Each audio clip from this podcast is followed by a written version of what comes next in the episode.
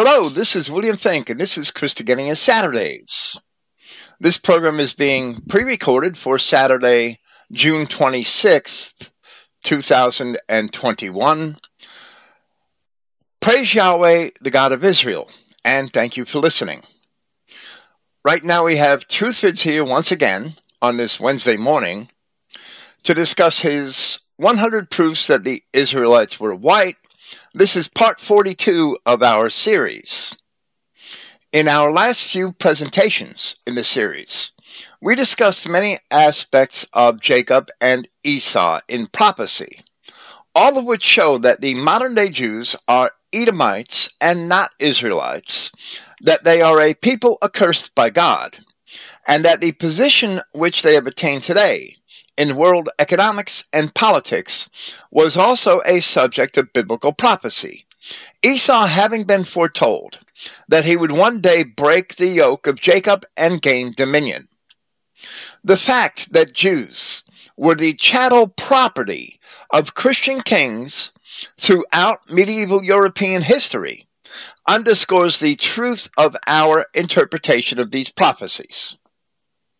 Now we shall turn the page completely and discuss the blessings and curses which were prophesied to come upon the children of Israel for their obedience or disobedience to their God.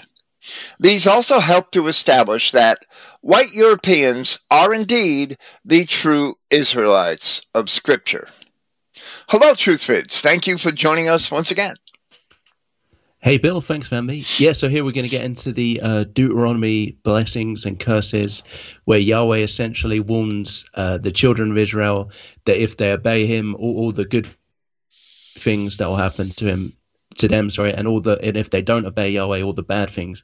And and this is um, an important one because this is often used by um, NIGs essentially that they think because there are a few vague prophecies about slavery that it must be them. They must be the Israelites because they've had it hard or because they have that past where um you know there was the slave trade then that automatically that qualifies them as the Israelites but if you truly read the Deuteronomy curses there's also blessings and the people who are the Israelites would have to fulfill all these blessings and if you go into the curses they they describe exactly what's going on with us today and we're the only people who fit both, and especially uh, the curses as well, right, Bill? Well, right. Even the nature of the curses and, and the way it's they're worded reflects the concept that the people who were cursed in that manner had to have a high level of civilization and rule over other peoples before they were cursed. So that's simply not true of Negroes. That's not true of African blacks who never even ruled over themselves, who had never been a united people. They were just a disparate collection of tribes which were always at war with one another. And their own chieftains, their own African village chiefs, were selling them into slavery if you upset the chief, you were sold into slavery. If you if, if your chief, your village, the people in your village captured men from a nearby village who were competing with them for food and resources or, or land, then those men that were captured got sold into slavery. The Arabs and Jews were buying up African slaves and who were sold by their own people for the most part and bringing them here and selling them in the slave markets or to the Caribbean or, or, or the South of America or wherever, or, or even in Connecticut, they were selling them into slave markets. So, so that does not that is not the type of slavery which these blessings and curses reflects. This type of slavery here is the slavery of an entire people who are brought into captivity in one way or another. And we're going to see that, that this describes what happened to the ancient Israelites when all of the people were taken off into captivity at once. They didn't sell each other into slavery and fulfill this prophecy the way that the blacks did in Africa. It's ridiculous to, to assume that this could possibly describe them because the people this is describing who were in slavery who went into captivity, they were actually the head before they were the tail. They had a high level of civilization and ruled over other nations before they went into captivity. So so the their fall is great that they went from the top of, of civilization from the pinnacle to the bottom at, in captivity. And that did happen to the ancient Israelites. And white Christians, as a people in general, are suffering that same thing again today. And we will discuss that. Yeah, yeah, exactly. But um, after the deportations, we got to another level with Christianity equivalent to, uh, you know, um, David and Solomon's time, where we had great kingdoms or great nations. And then because we began to disobey Yahweh, all these curses uh, came upon us, right? It's exactly the same. And Niggs, they were already at the bottom, living in the mud. And then slavery actually improved their situation. Yes, it, it did. It, it, actually worse, did. Right? So it was more of a blessing rather than a curse, right? Yes, slavery actually did improve their civilization, that their that their situation on, on a personal level for hundreds of thousands of them. If they survived the trip in, in these slave galleys and these ships, if they survived the voyage, they were usually treated very well because that they were treated as well as farm animals. Let's face it, if you want a horse to to function well or an ox that's going to plow your field then you're going to feed it well you're going to take care of it you're going to make sure it's comfortable and it works happy. And and it's the same thing with the the negro slaves the black slaves. They were well taken care of they were fed they were clothed and they were expected to work in exchange for it. And if a if a slave owner wanted good work from his slaves he he would take good care of them. He would have to. He was in it to make money. So he needed good farm equipment that he thought would function optimally so that he could make money. That's just the fact of life. That's economics. That's the way it works. You take care of your employees and, and they'll work hard for you. And and it's the same thing today with corporate America. And, and corporate America is a form of slavery. It's no different. If you look at the way slavery functioned in the ancient world with the Romans and the Greeks, corporate America is not much different at all. In Rome, slaves could own slaves. And here in corporate America, you're, you're a slave to a corporation so many hours a day. And, and then in the evening, if you want to run your own business, that's fine, and have your own employees, that's fine. You're free to do that, and and it's the same way that slavery worked in Rome. That's a digression. The blessings and curses of Deuteronomy only apply to European people, and before we begin, first I must say that there are also similar blessings promised for obedience and curses for disobedience, which are found in Leviticus chapter 26. However, while there are some interesting statements which there which are not found here in Deuteronomy chapter 28, which is where we're going this evening, these blessings and curses are more extensive. So it is these which we have chosen to discuss. But before we do so, we must put these blessings and curses into historical perspective. One of the curses of disobedience in Leviticus chapter 26 that is wanting here in Deuteronomy, it's expressed in different ways, but not in this explicit way. In Leviticus, I'm sorry, in Leviticus 26:18, it says, "And if you will not yet, for all this, hearken unto me. Then I will punish you for seven times more for your sins. And the meaning of this phrase, seven times, can be understood through prophecies found in both Daniel and the Revelation, which speak of three and a half times, seven times, and 42 months. And once it is also understood from Daniel Ezekiel, and the other scriptures. That in prophecy, a day represents a year. Then we see that both 42 months and three and a half times if a time is understood to be a year. Both add up to 1,260 years. And seven times is 2,520 years.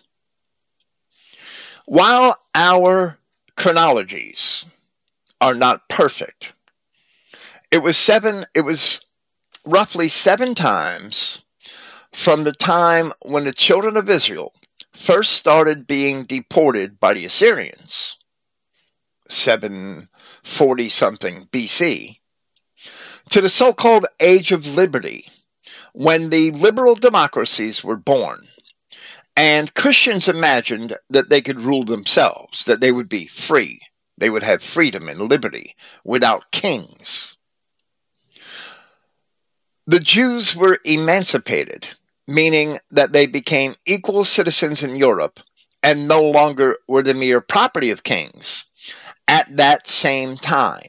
And this happened in the age of Napoleon, just after the founding of the United States and the French Revolution. Revolution. For three and a half times, the children of Israel in captivity were ruled over by tyrants, by these world empires, from the Assyrian kings down to the Roman Empire. And after that, they were ruled by their own kings under the Roman Catholic popes. And all of this fits precisely into prophecies found in Daniel and the Revelation. And I'm speaking specifically of Daniel chapter 2, Daniel chapter 7, and Revelation chapter 13. Now, in the so called Age of Liberty, Christians are actually ruled by gold. And the Edomite Jews are in control of the gold because they controlled the financial system of the Middle Ages, even though in the Middle Ages they did it on behalf of the kings. When the kings were removed in the Age of Liberty, the Jews ended up with the money it, to a great degree.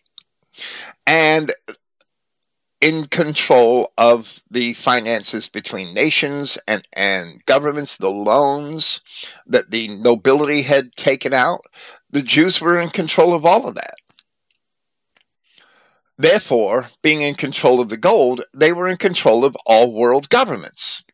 All while the children of Israel, which is European Christendom, think they are free, the Jews have controlled our global finances.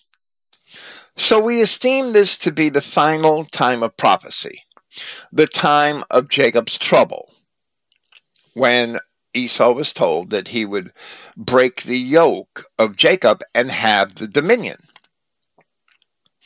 So the children of Israel, from the time of David, came to rule over most of the then world, most of what was perceived as the world of that time. And if they didn't rule over nations at that time, at least the nations which they did not rule over were in fear of them, according to the promised blessings of obedience, nations such as Egypt and Assyria. At the same time, they established many so called Phoenician settlements overseas, at least as far west as Britain and Ireland. But with the Assyrians and Babylonians, the children of Israel were punished and went into captivity in accordance with these curses of disobedience, being scattered among the other white nations of Mesopotamia and Anatolia, from which they slowly migrated north and west into Central Europe and Western Europe. Ultimately, as Christians, they returned to general obedience to God in Christ. And once again, they became blessed and rose to rule the world. But because history repeats itself, and we never learn from it, now they are being cursed again and overrun with aliens, while Jacob has lost his dominance in the world to Esau in accordance with other prophecies which we have already discussed. While the Davidic kingdom and later Judah and Israel in the divided kingdom had dominated only the white world in their own time. In modern times, Christendom ruled and ruled over and sought to civilize all the nations on the planet, thereby expanding the concept of what the world is from merely Europe and the white world to the entire planet. And, and this is seen in our language where when the Americas were discovered and people from Europe began to colonize and inhabit the Americas,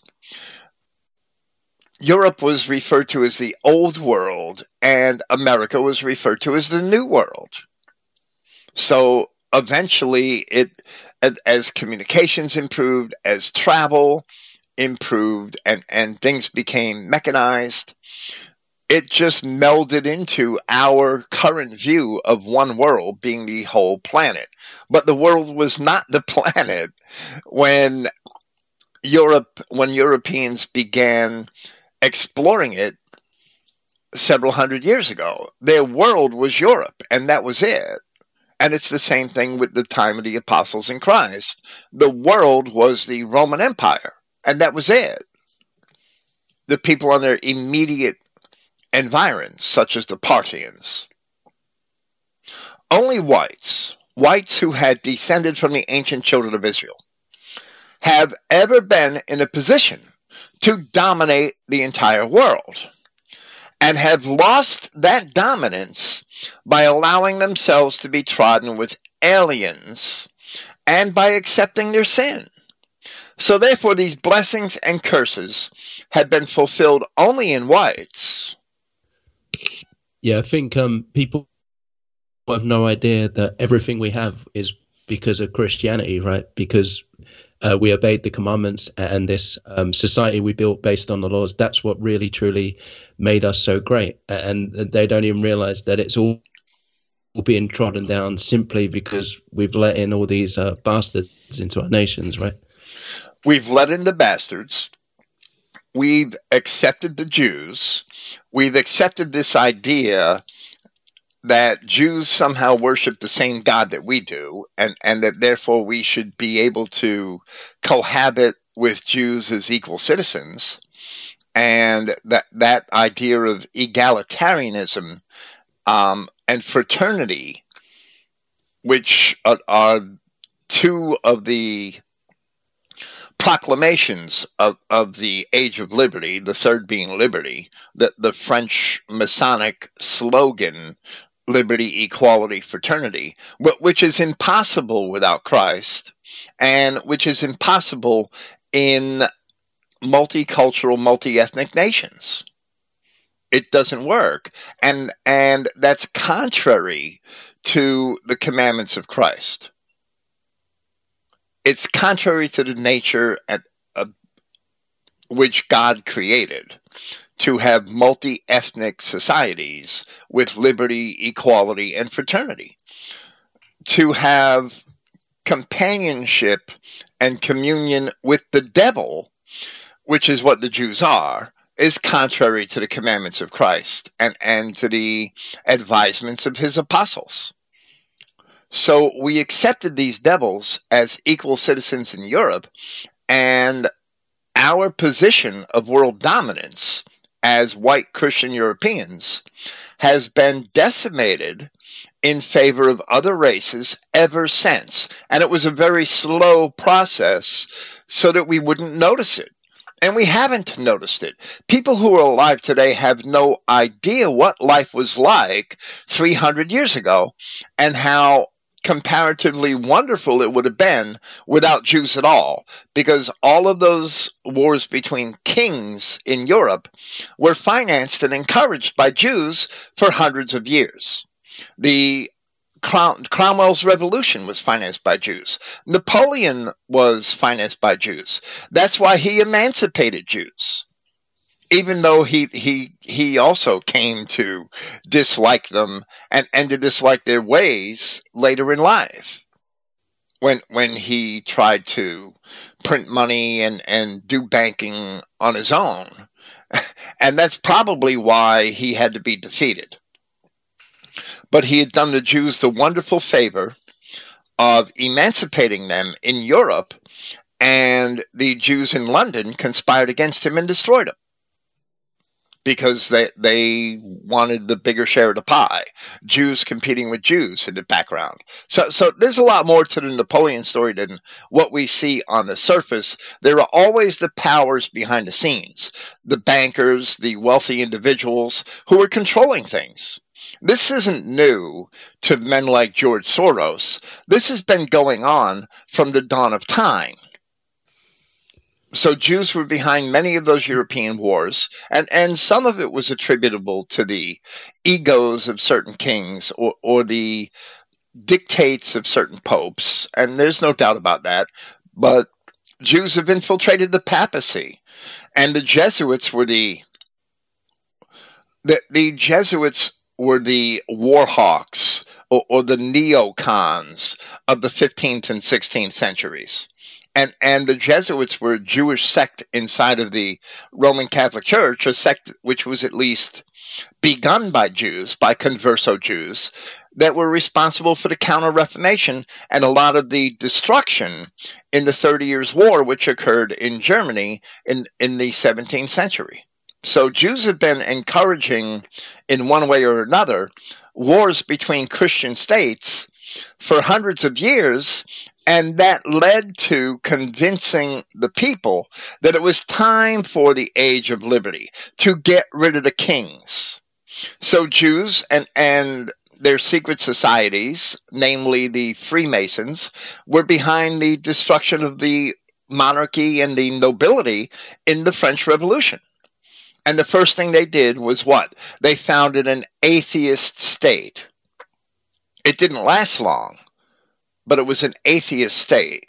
So a state without God. And we see Jews tending to that same concept today, where they're trying to make every state a secular state, a state without God, a worldly state. And, and that ideal of the French Revolution has been pushed along with liberty, equality, and fraternity ever since. The Jews trying to recreate Christian society in their own image is exactly what's been going on for 300 years now. So, I, I mean, it's a concept and, and a and a discussion we could have interminably, but that's exactly what Satan has done these last 300 years. So that has led white Christians into all kinds of sin, into the acceptance, the gradual acceptance of all sorts of sin. And the more we sin, the greater the punishment.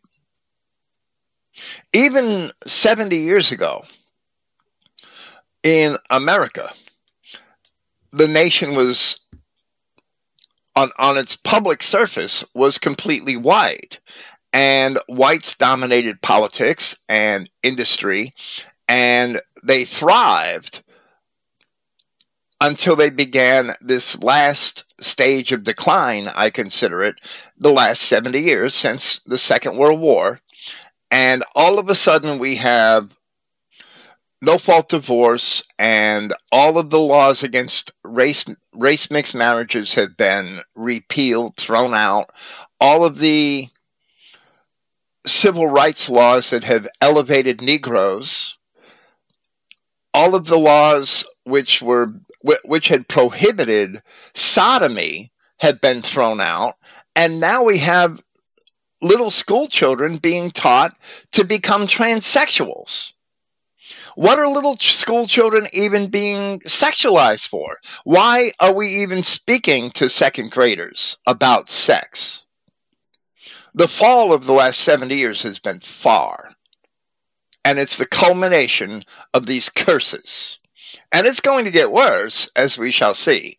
But that this is Christian society, which is the children of Israel in the modern day who are being punished for accepting all of these sins which have been pushed on them and promoted by Jews in society these last 300 years. And which people just a short time ago would not have even imagined. A hundred years ago, people couldn't have even imagined a tranny or that little school children would be taught to be trannies and sodomites in school, or even that they would be taught about sex. That's a rant and a digression, also. So we should probably move on with our subject. I'm sorry. Yeah, I just want to add. I think that um, all the modern technology has has kind of disguised how we're actually declining rather than improving. Right? That people think because of all this technology like internet and, and mobile phones and uh, you know flash cars and, and all that that people think we're a lot better off than just a few decades ago right but now you can't even in many cities you can't even walk around at night it's unsafe whereas um 50 years ago you know it was fine um kids could just be uh you know just told you know go out uh, uh, jump on your bike, go cycle around the neighborhood, and you wouldn't have to worry. Whereas now, uh, no chance would you let your kid go out on their own, right? It's completely different.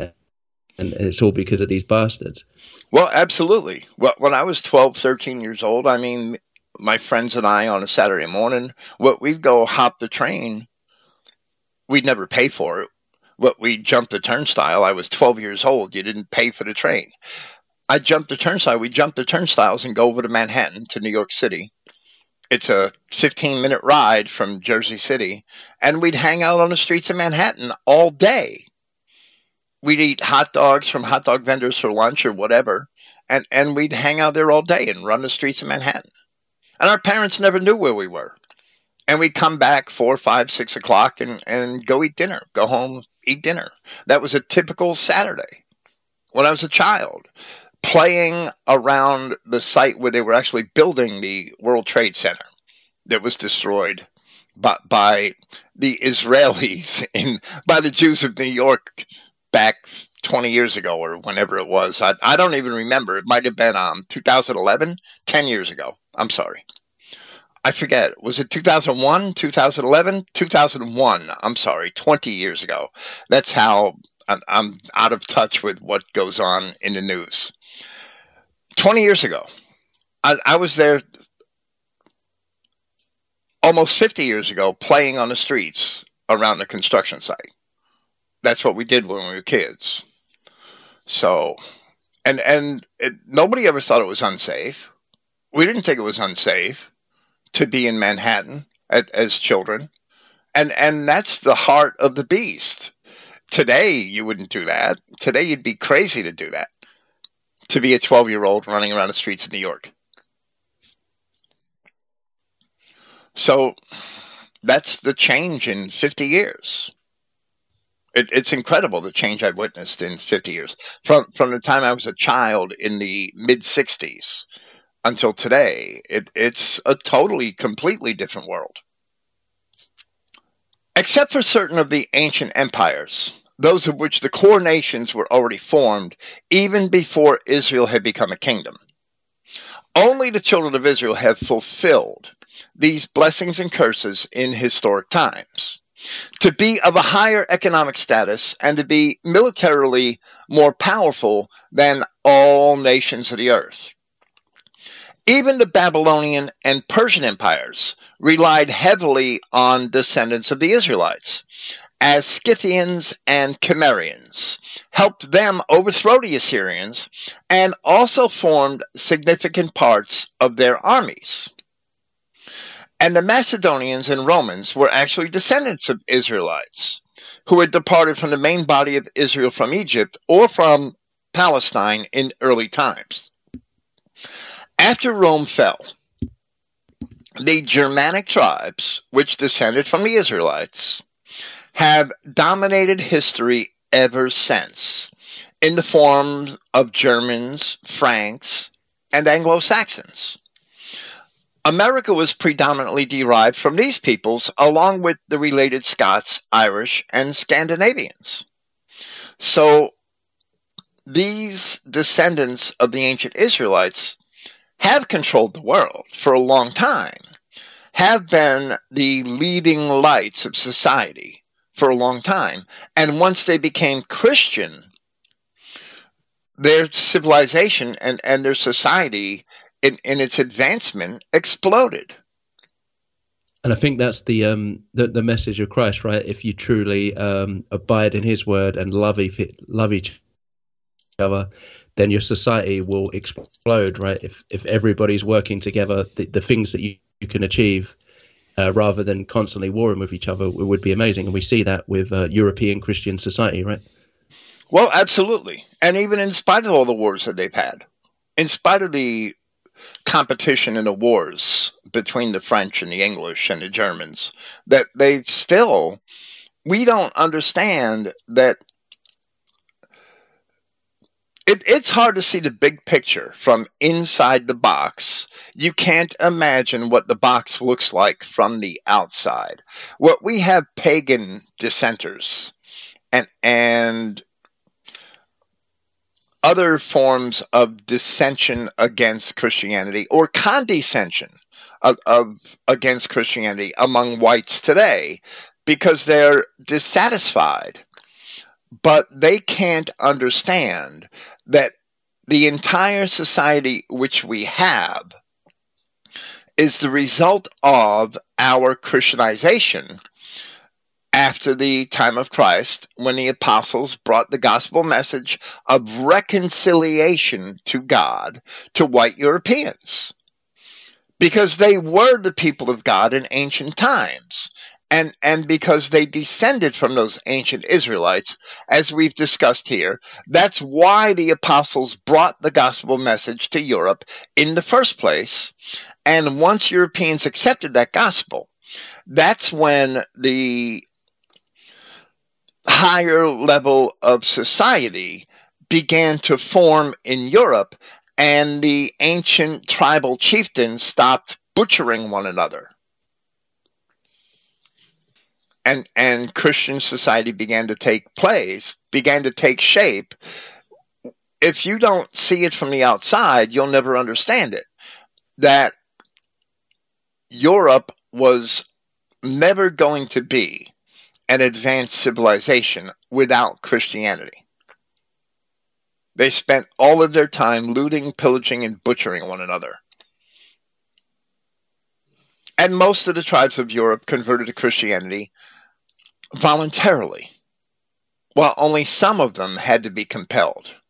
And the ones that were compelled, they were compelled because they were threats to their neighbors without being Christianized, that they were the Saxons were a constant threat to the Franks, looting Frankish lands and destroying their villages, raping their women, that they were that constant threat and it came to the point where the, the Franks understood that they had to defeat the Saxons and force them to Christianity in order to survive.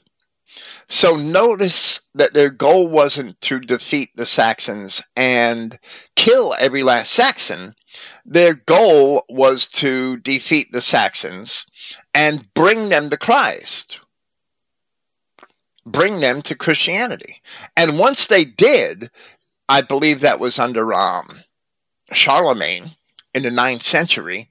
Once they did, by the end of the 10th century, by the rule of Otto I of Germany, of Saxony, the Saxon king Otto I, the Germans had a high level, the Saxons had a high level of civilization which was developed in a very short time once they accepted Christianity. We could discuss this all day also, but it's also a long digression. The Deuteronomy chapter 28 blessings, we'll discuss them first. They come first. We will start at verse 1. And it shall come to pass, if thou shalt hearken diligently unto the voice of Yahweh thy God, to observe and to do all his commandments which I command thee this day, that Yahweh thy God will set thee on high above all nations of the earth. And all these blessings shall come on thee and overtake thee, if thou shalt hearken unto the voice of Yahweh thy God. So, we had these Germanic tribes, were very powerful tribes, but they were never united, and they never had and any real moral compulsion to cooperate with one another. They were always competing with one another, that they were always conquering and ruling over one another from the well from the earliest periods of history these people who descended from the children of Israel once they accepted Christ and became Christian began to live in harmony with one another and the higher level of European civilization developed. Now, there was a high level of European civilization in the Roman Empire, but the Roman Empire was put together by force.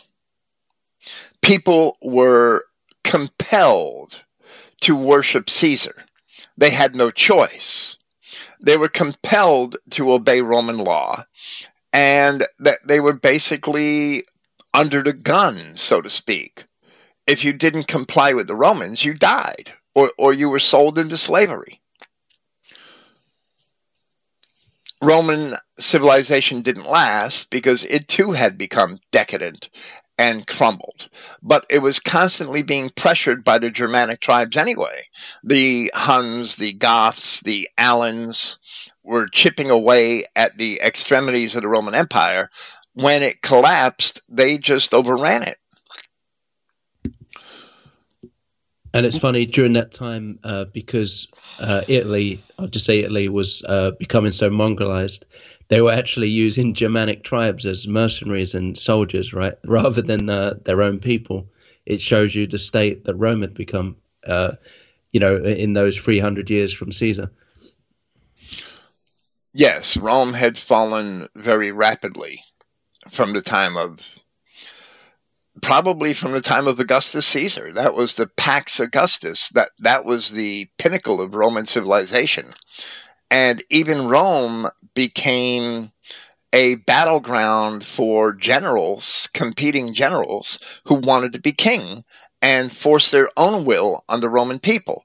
And and that situation went on from the time of Augustus for 400 years and there were some relative times of peace and, and capable men who rose to the position of emperor, but for the most part, they were just generals who, who were able to defeat one another, and, and the top general, the one that defeated his enemies, became the emperor. So Rome, the, the Roman Republic was much more respectable that than the empire was. And and as soon as they were emperor, as soon as Julius Caesar attempted to become emperor, he was killed. And Augustus was probably the only man who was able to maintain and keep the position of emperor for any length of time based solely on, on the respect of the people without anybody trying to overthrow him. But even he had to defeat Caesar's general. He he had to defeat Mark Antony in order to get to that position. So Rome, the Roman Empire, it was never really peaceful. It was never really anything that was what was good. It was always controlled by one man who could exert exert who who could ingratiate or keep the biggest army and exert the most force within the empire. So that could never be good. That everybody in the world is is the subject of one man, and that one man had the power of life and death over everybody in the world, and you end up with perverts like Nero, who, who are marrying themselves through to men and and calling them wives, and and the perversions of Rome Rome sank very quickly from the time of Caesar to the time of Nero, and it hit bottom quite quickly. And there were people in Rome applauding that at that time. There were people in Rome who loved that, who loved Nero, who loved that debauchery at that time. There were others who didn't really like it. Men like Tacitus, he didn't like it, but and and he spoke about it, but he had to be very guarded in his words when he criticized it, which he was. Moving on with these Deuteronomy chapter 28 blessings. Blessed shalt thou be in the city, and blessed shalt thou be in the field. Blessed shall be the fruit of thy body, and the fruit of thy ground, and the fruit of thy cattle, the increase of thine kind, and the flocks of thy sheep. Blessed shall be thy basket and thy store. And those same European nations and their descendants,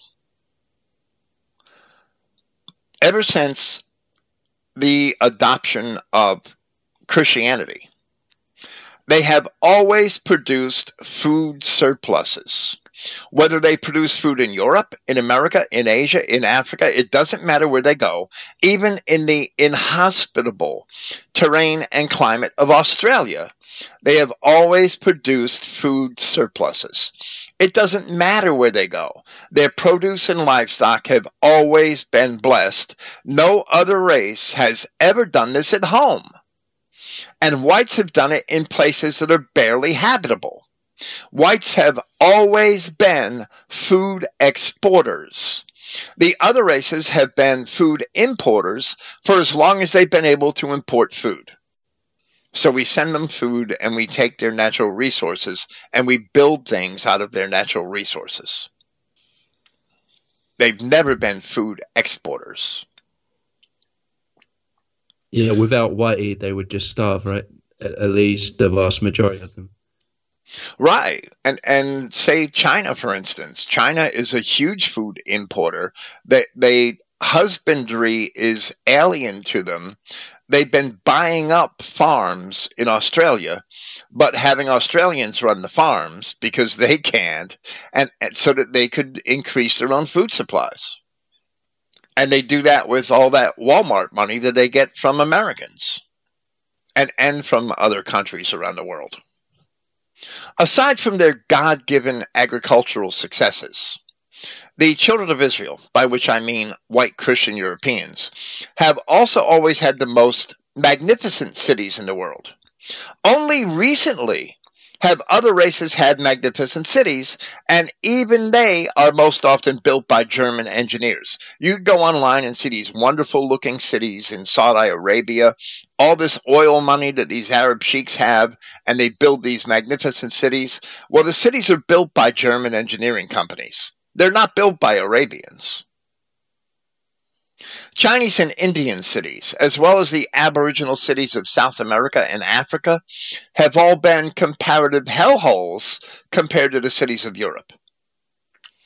You can go yeah, people- onto the internet and look at some of those Indian cities and the River Ganges and New Delhi and, and, and cities like that, and they're a wreck. They're filthy cesspools and and the things that are built in them make no sense at all and they're never well organized.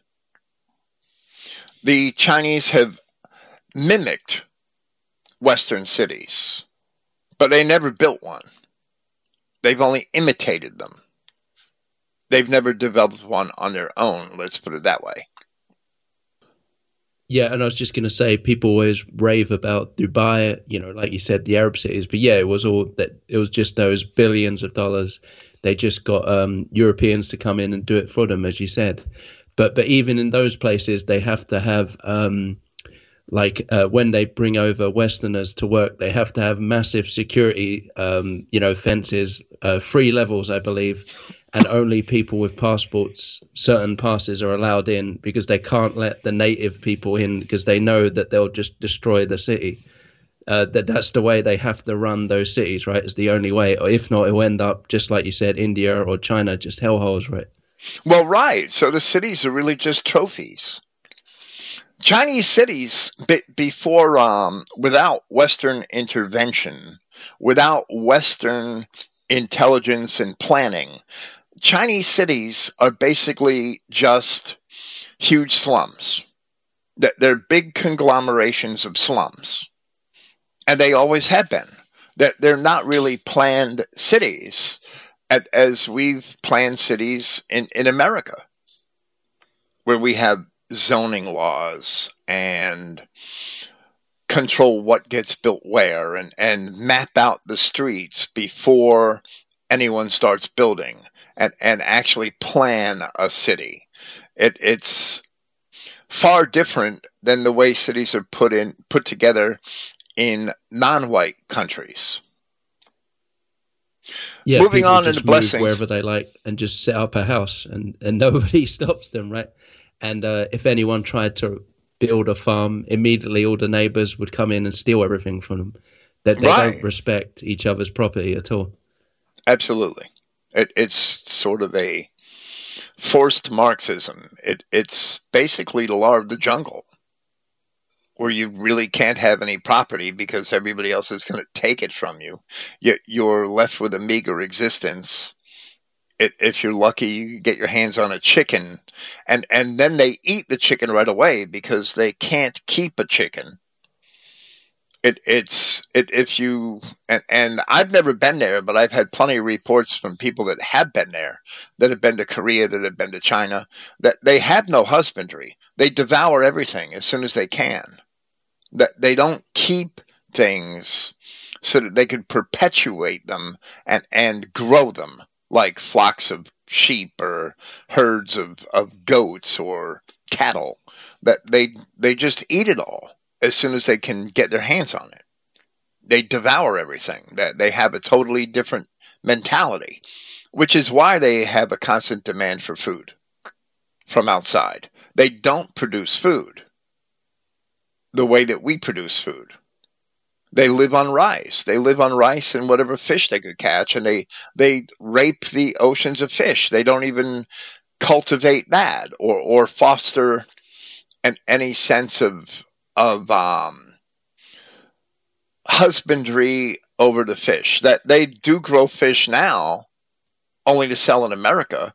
That they have a fish industry where they grow tilapia in storage and and ship it here I would never eat fish from China. I've never eaten fish from China, so far as I know. I wouldn't eat it. It's grown in poison. They do it to make money. They don't do it to foster their own um, civilization and and engage in husbandry so that they could feed themselves. Okay. Deuteronomy chapter 28, verse 6. This is military, these blessings. Blessed shalt thou be when thou comest in, and blessed shalt thou be when thou goest out. Yahweh shall cause thine enemies that rise up against thee to be smitten before thy face. They shall come out against thee one way and flee before thee seven ways. And both of these blessings are military in nature, while other prophecies prevented them from permanent success. And while Byzantium was doomed to fall to the enemy for its idolatry, so it could not be prevented. Wherever European Christian knights and their armies had fought with Muslims, they nearly always prevailed in spite of overwhelming odds. After three of his ships were wrecked in a storm, and, and I'm just I just have a couple of examples of this. After three of his ships were wrecked in a storm off Cy- Cyprus and their crews taken hostage, Richard Lionheart, King Richard I of England, landed on Cyprus with what was left of his small fleet, and he conquered the island in a few days. Whereby, after he sold it to the French, Cyprus remained a feudal kingdom surrounded by Muslims for 300 years even when greatly outnumbered by Saladin. The English king was not defeated and only withdrew from Palestine after a treaty. Other crusaders would follow, but the Muslims failed to defeat the English and French and were forced to make concessions with much smaller forces. It was often that we uh, fought each other, and then that's what allowed the Arabs and Muslims and Turks to gain uh, you know, territory and land bit by bit when the Jews turned us against each other, and that's why they had such success, right? Well, absolutely. And, and I should say that the Muslims were forced to make concessions in spite of their having much more numerous forces, much more numerous armies. And, and sometimes the English and the French in the Crusades were outnumbered but by 10 to 1 or 20 to 1. I, I mean, that they uh, ultimately lost Jerusalem and that they in fact they lost Jerusalem in the time of Richard I because they had control of it. But they withdrew by treaty. They didn't withdraw in defeat. And we weren't supposed to. There's other prophecies which prevented white Christians from controlling Jerusalem. Christ said that Jerusalem would remain desolate. So whites weren't supposed to go back there. Esau was supposed to go back there and rebuild. And that's in Malachi chapter 1. But Jacob was not supposed to go back there and rebuild. So the Crusaders didn't have any success. That's different prophecies that are in play there. So these crusaders had had great success with very small forces compared to the number of Muslims that they were fighting against.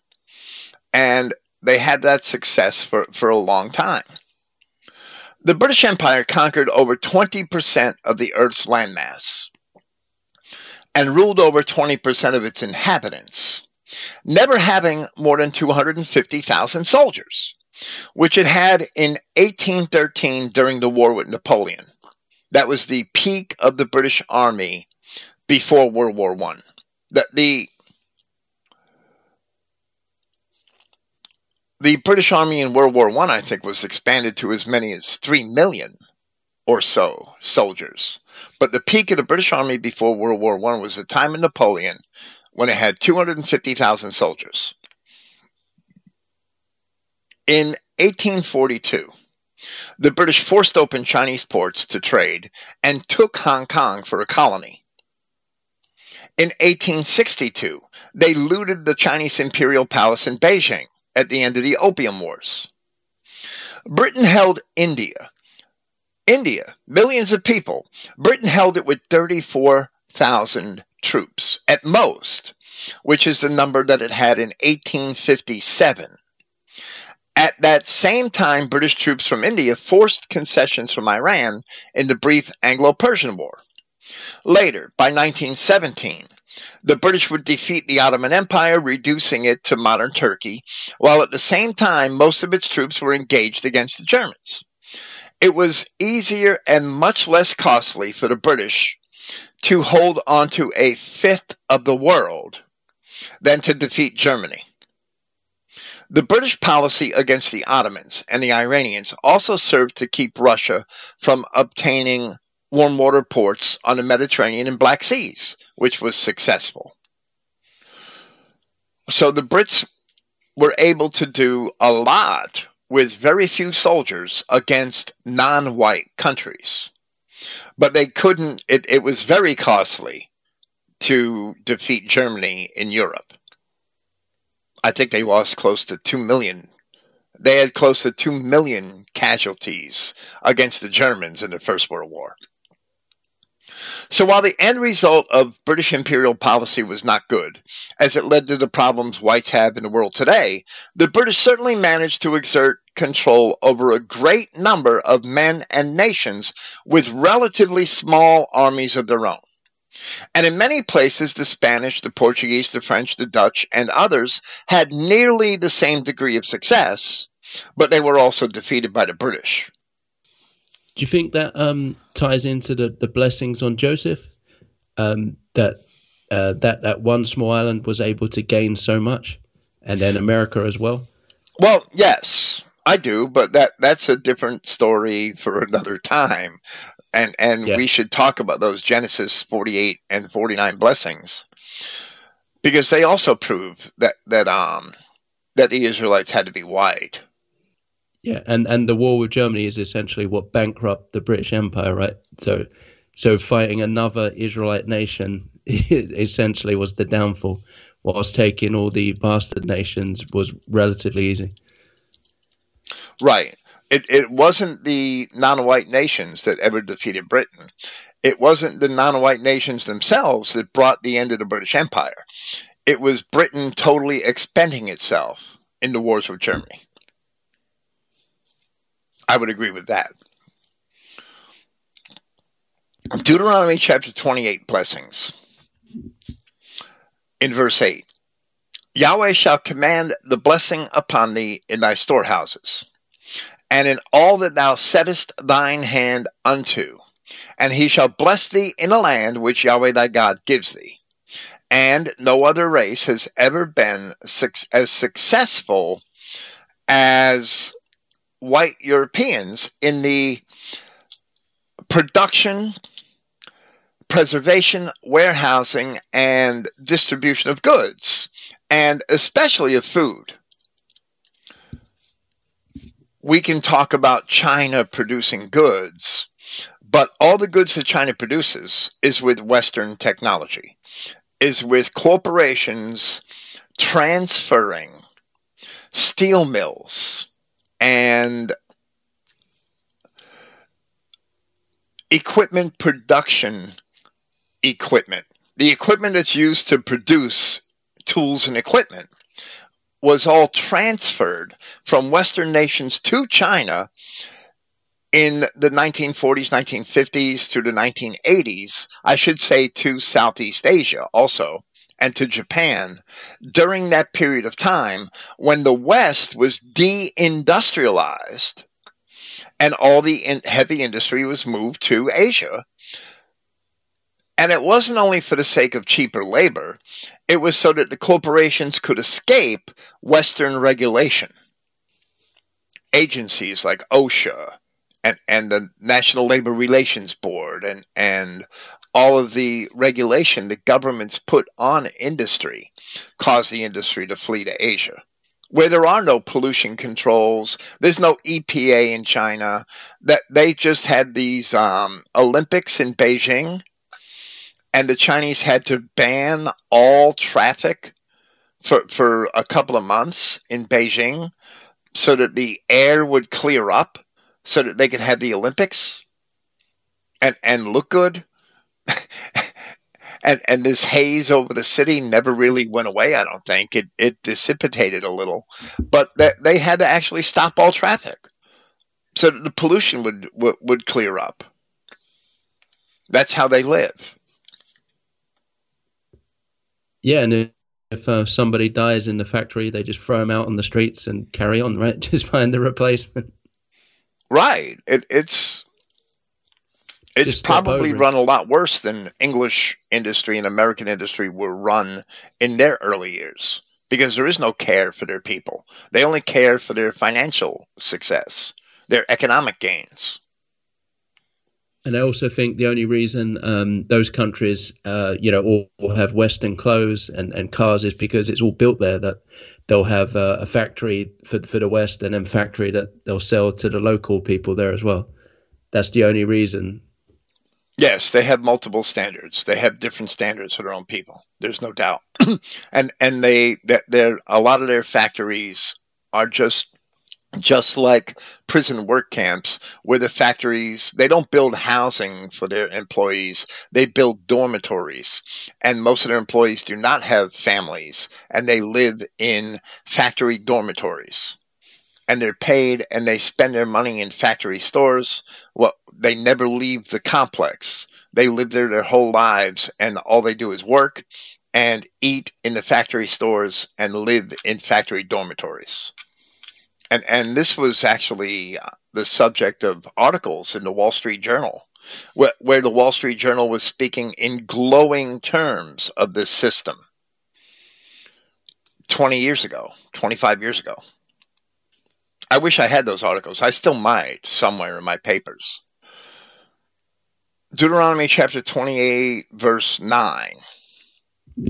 We're still on the blessings, we're not on the curses yet.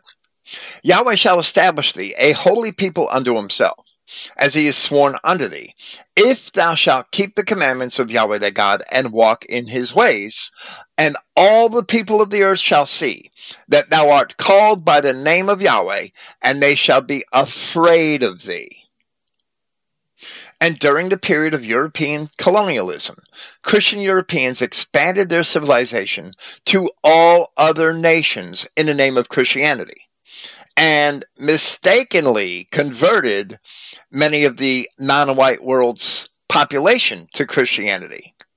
Until this time, it was exclusively Europeans who were keeping the commandments of God, which also proves that they are Israelites. Yahshua Christ, Jesus Christ being the Lord, only Europeans were called by his name, Christians. Europe and European colonies were often identified as Christendom, whereas today they are merely called the West. They used to be Christendom, but now they're dominated by Jews who hate the name of Christ. So now we're the West. We're not Christendom any longer and they're destroying the West. They're trying to make the West into the East, in, into Africa and Asia. So once again, blessings of bounty are repeated with some additions in Deuteronomy chapter 28 from verse 11. And Yahweh shall make thee plenteous in goods, in the fruit of thy body, and in the fruit of thy cattle, and in the fruit of thy ground, in the land which Yahweh sware unto thy fathers to give thee Yahweh shall open unto thee his good treasure, the heaven to give the rain unto thy land in its season, and to bless all the work of thine hand, and thou shalt lend unto many nations, and thou shalt not borrow.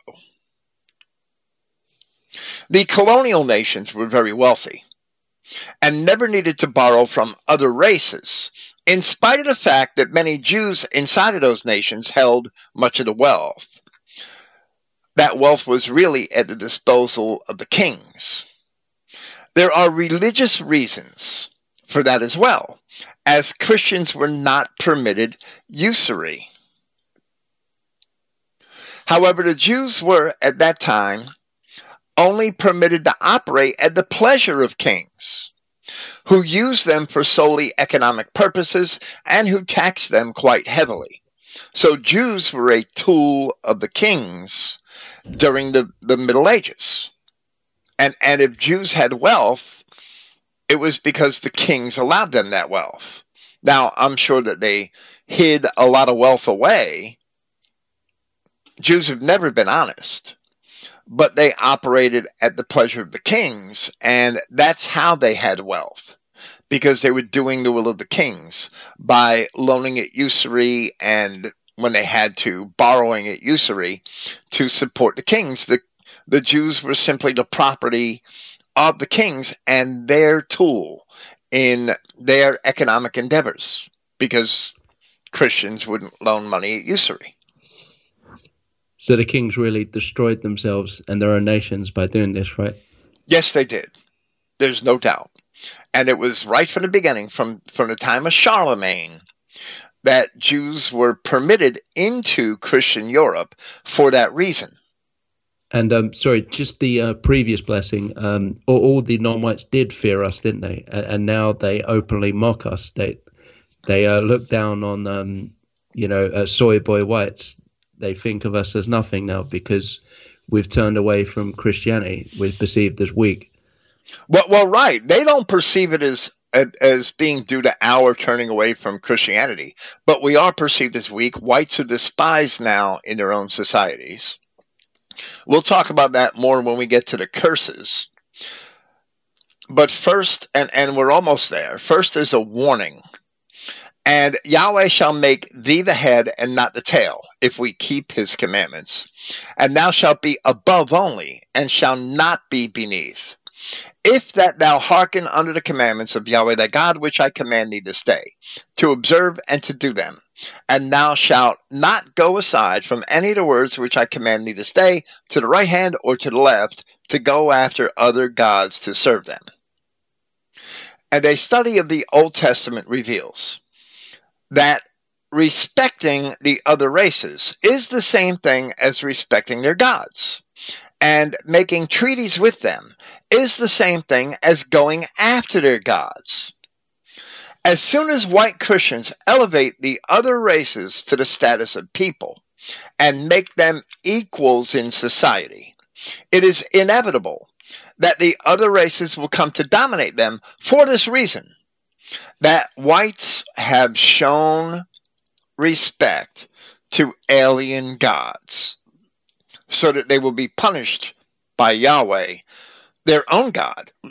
And this is the result of that punishment. So, for that reason, there's a greater warning. And we read at the beginning of the curses for disobedience.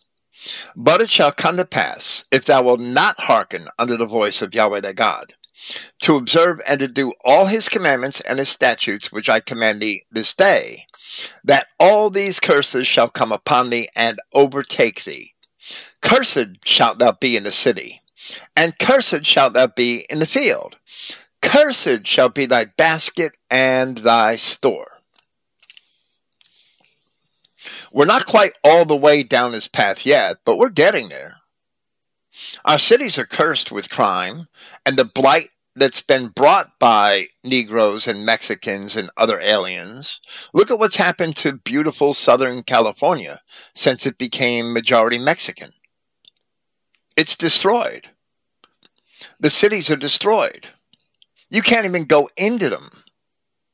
Many of us do not realize it, but our fields are also being cursed with chemicals, with fertilizers, and we have all sorts of related diseases and cancers. Yeah, nothing's grown, um, I'd say, quote unquote, organically anymore, right? Uh, everything is, they use these artificial fertilizers on everything. And uh, it leaks down and it goes into the rivers and the canals because uh, it never really goes away. So even all our waterways are uh, polluted as well now. our water is being so polluted with so many things. Our land is being so polluted with so many unnatural substances. It, it's going to catch up. There's going to come the day when farmers just aren't going to be able to grow anything because you can only poison the land so much that inevitably it has there has to be a breaking point. And much of our land is. Today, it's virtually useless. Much of our farmland is virtually useless without the introduction of all sorts of chemical fertilizers from outside. You just can't plant anymore without that. Cursed shall be the fruit of thy body, and the fruit of thy land, the increase of thy kine, and the flocks of thy sheep. And our stores are cursed with the same curse. And even our livestock is unnatural. And will ultimately prove to be poisonous to us. Look, look at all the um, the chemical, not only the chem- chemical fertilizers in our vegetables, our plants, and our grain, but all of the livestock and poultry are loaded with growth hormones and other unnatural substances, which will also cause diseases. Yeah, and it's becoming impossible for um, just your local butchers to compete with that. Um, they're meant to have their own farms and have organic beef, but even they have to kind of cheat the system and feed feed them artificial foods and you know try and break even and, and make a living. And um, yeah, yeah, even um, the poultry, as you said, uh, it shows you how rigged the economic system is, where they'll fly it to China or on a boat somewhere in the sea where there's no laws, inject them with hormones so they grow to three times the size and fill them up with water, and then fly them back to Europe or the States to sell them. Uh, and that again shows you that it's uh, unsustainable. It's only because of the uh, the rigged system where they don't pay taxes on flying back and forth that they can do things like that, right? Right. They're actually processing poultry now and other foods in China. And how how it could possibly be profitable to fly a chicken to China and process it and send it back to America and sell it at a profit. How could that possibly be profitable? unless there's some kind of gaming in the system. Yeah, and, it's unsustainable. No way you can keep that going forever. Well, I wouldn't want to eat it. I wouldn't want to eat chicken pro- or anything processed in China. Nothing. I wouldn't want to eat that, but people are accepting it. And I've turned over packages of um, prepared fruit, like fruit cups and things like that in supermarkets, and saw that they were processed in China. And I wouldn't buy that for my house, never. So they're trying to game the labeling systems. And they're trying to get Congress to change the labeling laws so that they don't have to tell people that food's being processed in China. So they're trying to circumvent that. We may as well just eat cardboard because that's going to be the value of the food. Poverty is causing um, lower economic status is causing many Americans to be grossly overweight because they're they're eating nothing but trash. They're eating nothing but empty carbohydrates. That's why there's such an obesity crisis in many places in America. Deuteronomy chapter 28, continuing with our curses. Cursed shalt thou be when thou comest in, and cursed shalt thou be when thou goest out. Yahweh shall send upon thee cursing, vexation, and rebuke in all that thou settest thine hand unto for to do, until thou be destroyed, until thou perish quickly, because of the wickedness of thy doings, whereby thou hast forsaken me. And and these are also military curses.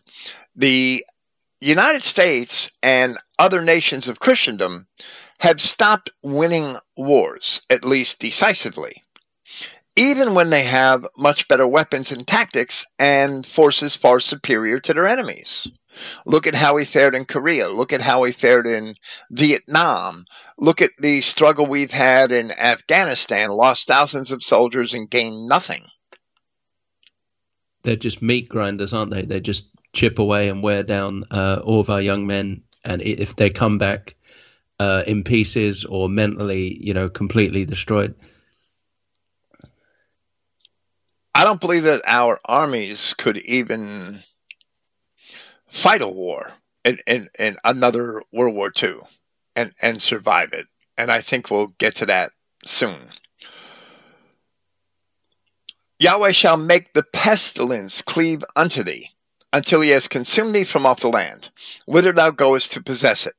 Yahweh shall smite thee with a consumption, and with a fever, and with an inflammation, and with an extreme burning, and with the sword, and with blasting, and with mildew, and they shall perish thee until, and they shall pursue thee until thou perish.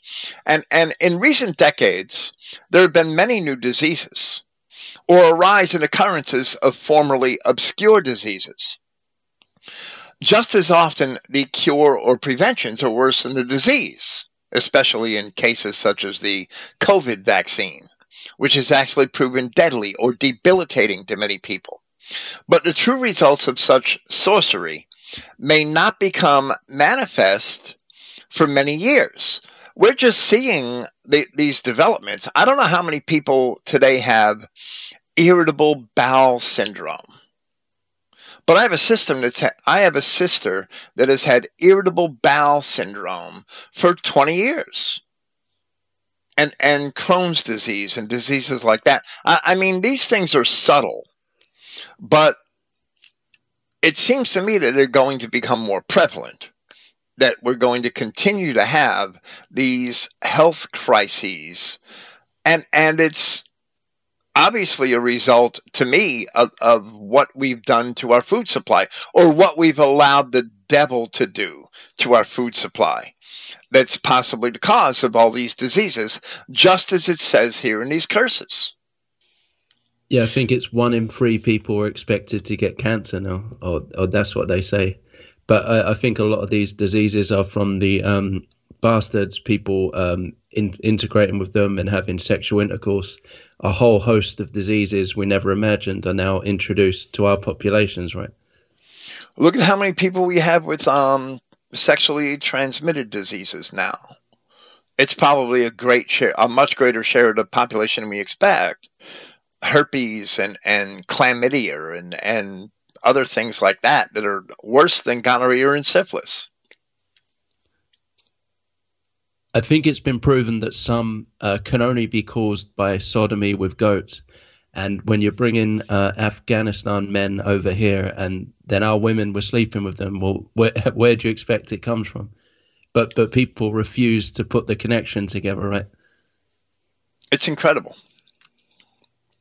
Negroes are are the um, largest carriers of sexually transmitted diseases by far. Moving on with the curses with Deuteronomy chapter 28, verse 23. And thy heaven that is over thy head shall be brass, and the earth that is under thee shall be iron. And while this may refer to weather conditions and agricultural success, in ancient Mesopotamian literature, heaven was also an idiom for government and earth for the common people. So iron heaven, and iron heaven is a tyrannical government. And a brass earth is a total lack of care, concern, or love for one another. That your neighbor is unto you like brass. He's hard and, and you can't get through to him. And, and people have lost all sense of community and fellowship with one another which is evident in it's fully evident in our world today. Yeah, people always tell me that that when they've lived in a city, it's exactly like that. People don't even know their neighbors, uh, don't even know their names, and um, it's just like living on your own. Nobody knows each other. Nobody cares about each other. Uh, right. You know, it's just like a dual world, basically.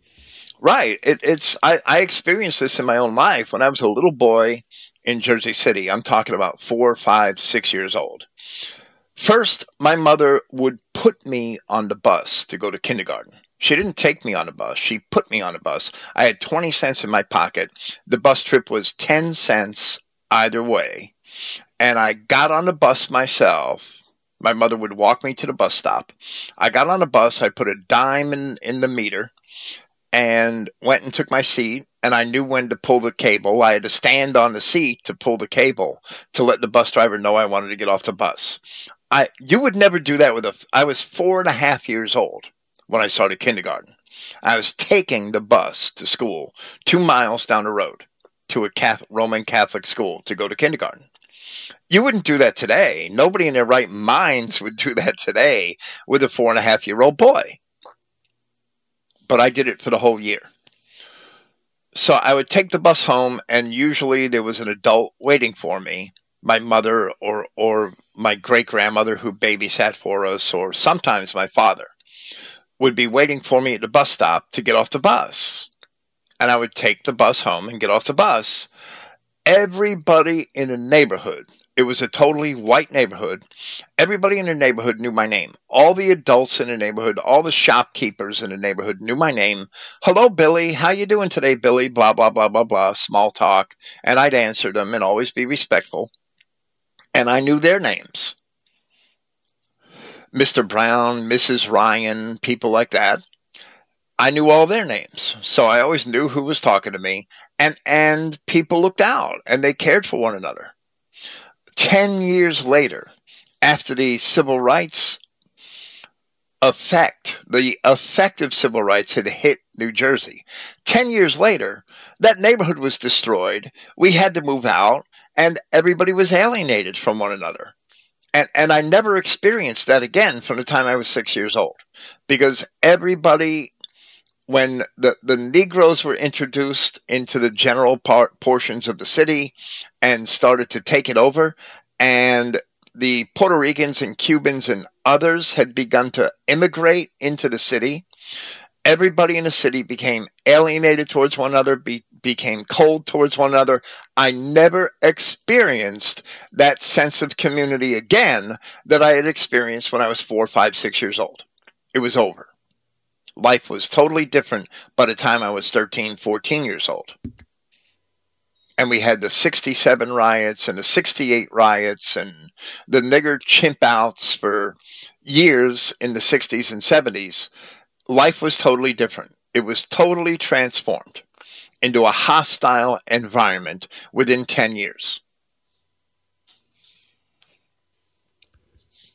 And this is And going to the, um, continue. The and these government, you have a chimp outs that we see recently, they're nothing new. They've been happening for 60 years, 70 years. I'm sorry.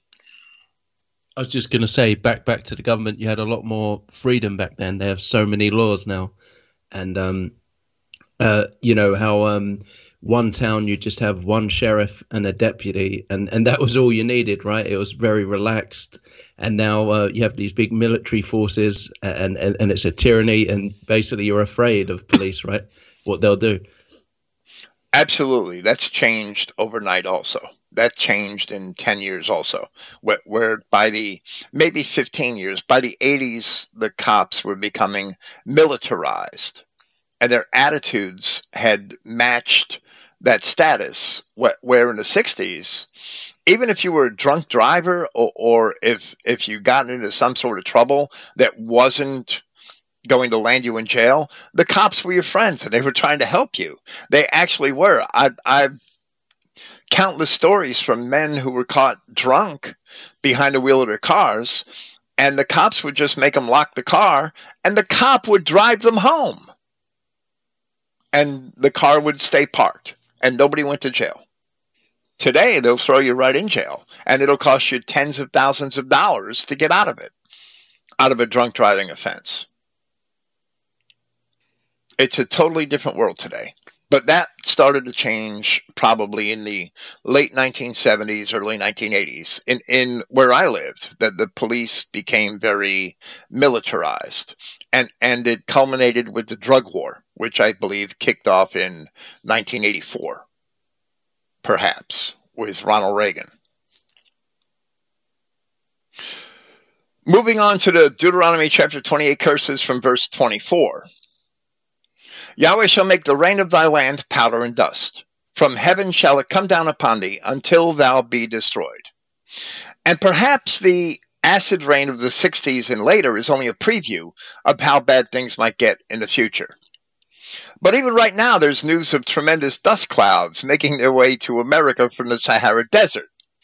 So we may in the future see a literal fulfillment of this as well. Not to say that the present clouds are by themselves a fulfillment of prophecy, but that they might be a harbinger, a harbinger of things to come. Now we see another promise of military failure in verse 25. And Yahweh shall cause thee to be smitten before thine enemies. Thou shalt go out one way against them and flee seven ways before them, and shall be removed into all the kingdoms of the earth. And thy carcass shall be meat unto all the fowls of the air, and unto the beasts of the earth, and no man shall fray them away. I don't see how armies of women, sodomites, and trannies could defeat any real army of disciplined and trained adult males of any race in a protracted war. But today we have a different dynamic, and we have cops basically afraid of and fleeing, white cops mostly, before armies of Negro women and sodomite rioters in the streets of our cities. So our enemies are winning a different sort of war, an urban guerrilla war. It, if we examine what happened just last year with all these George Floyd riots and, and the, the Capitol Hill Autonomous Zone that they set up in Seattle and threw the cops out of the whole area and kept them out of the area for, for many weeks before it sort of yeah, the laws against disintegrated. them, they can't do anything. Uh, I'm surprised uh, all the white cops don't just uh, resign because if they ever uh, arrest a, a nig, they're going to get prosecuted, right? Well, well, right. I mean, why, if, you ever have to use force against a, a, a non-white today as a cop, you're probably going to get prosecuted, right? There's a very good chance. And every little thing you do is put under a microscope. And if you violated any little regulation or procedure, you're screwed out of your career. It's not worth it. Why do it? Just quit. Let the niggers have the cities. Let them have it. Just quit. I don't know how they stay. I thought the environment was bad enough when I had my own problems 30 years ago, 40 years ago, 30 years ago. I forget. Actually, 28 years ago, perhaps, close to 30. So, so I, I don't know. I, I, I don't understand how they stay. They should all resign. They they love those government paychecks. That's the only thing I could guess. They stay for those paychecks. They have uncertain futures without those paychecks. So they're basically slaves. The cops are slaves. They've enslaved themselves for those paychecks and for that pension. So they're going to try to go along and get along for their 20 years or 30 years until they get their pension. So they're basically whores for the system, is what they are. And it's all going to cave in. Eventually, it will all collapse. Babylon has to fall. It can't continue in this un, under these artificial constructs for only so long. Yahweh will smite thee with the botch of Egypt, and with the emerods, and with the scab, and with the itch whereof thou cannot be healed.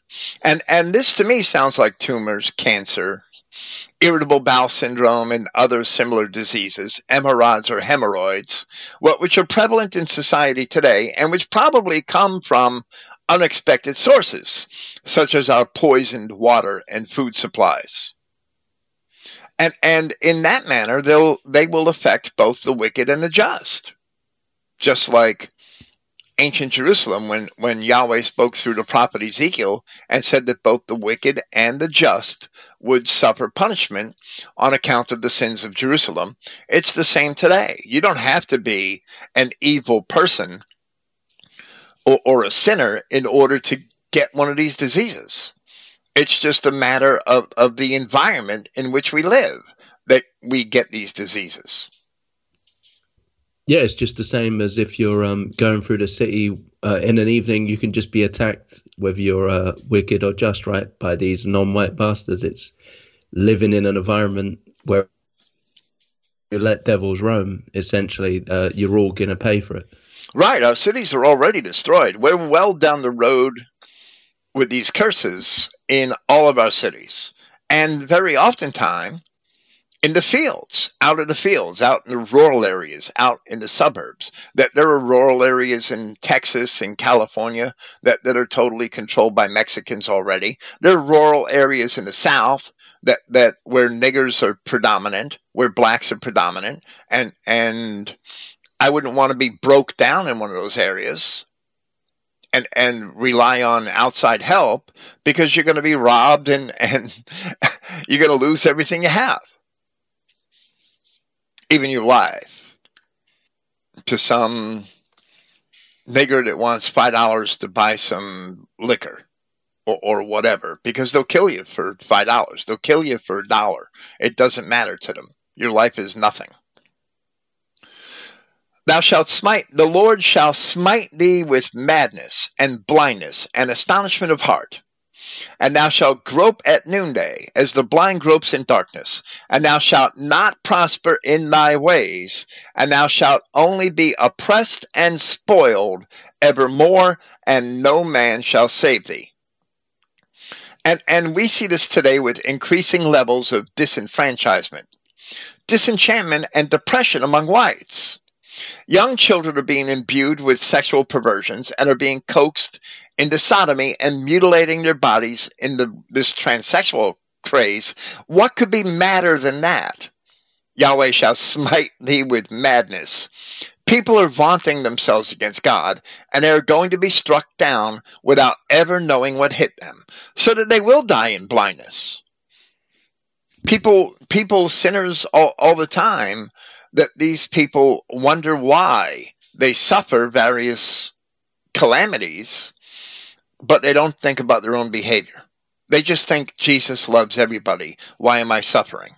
But Jesus doesn't love everybody. That's why they're suffering.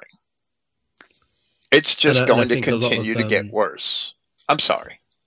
A, a, lot of white males they kind of feel um, defeated. Um, you know the way society is. It, you know how hard it is to get a wife who will um, just obey you and you can live a normal life. And they don't understand why, right? They don't realize it's because we've moved away from a Christian society and they're just trapped in blindness and they get depressed knowing that there's little hope of what they want to achieve in their life, knowing that it won't come right the way they want it. Right. So they end up in groups like MGTOW or, groups like that, or, or they end up engaging in sodomy because it's easier to get a date. It's easier to have some kind of partnership. It, it's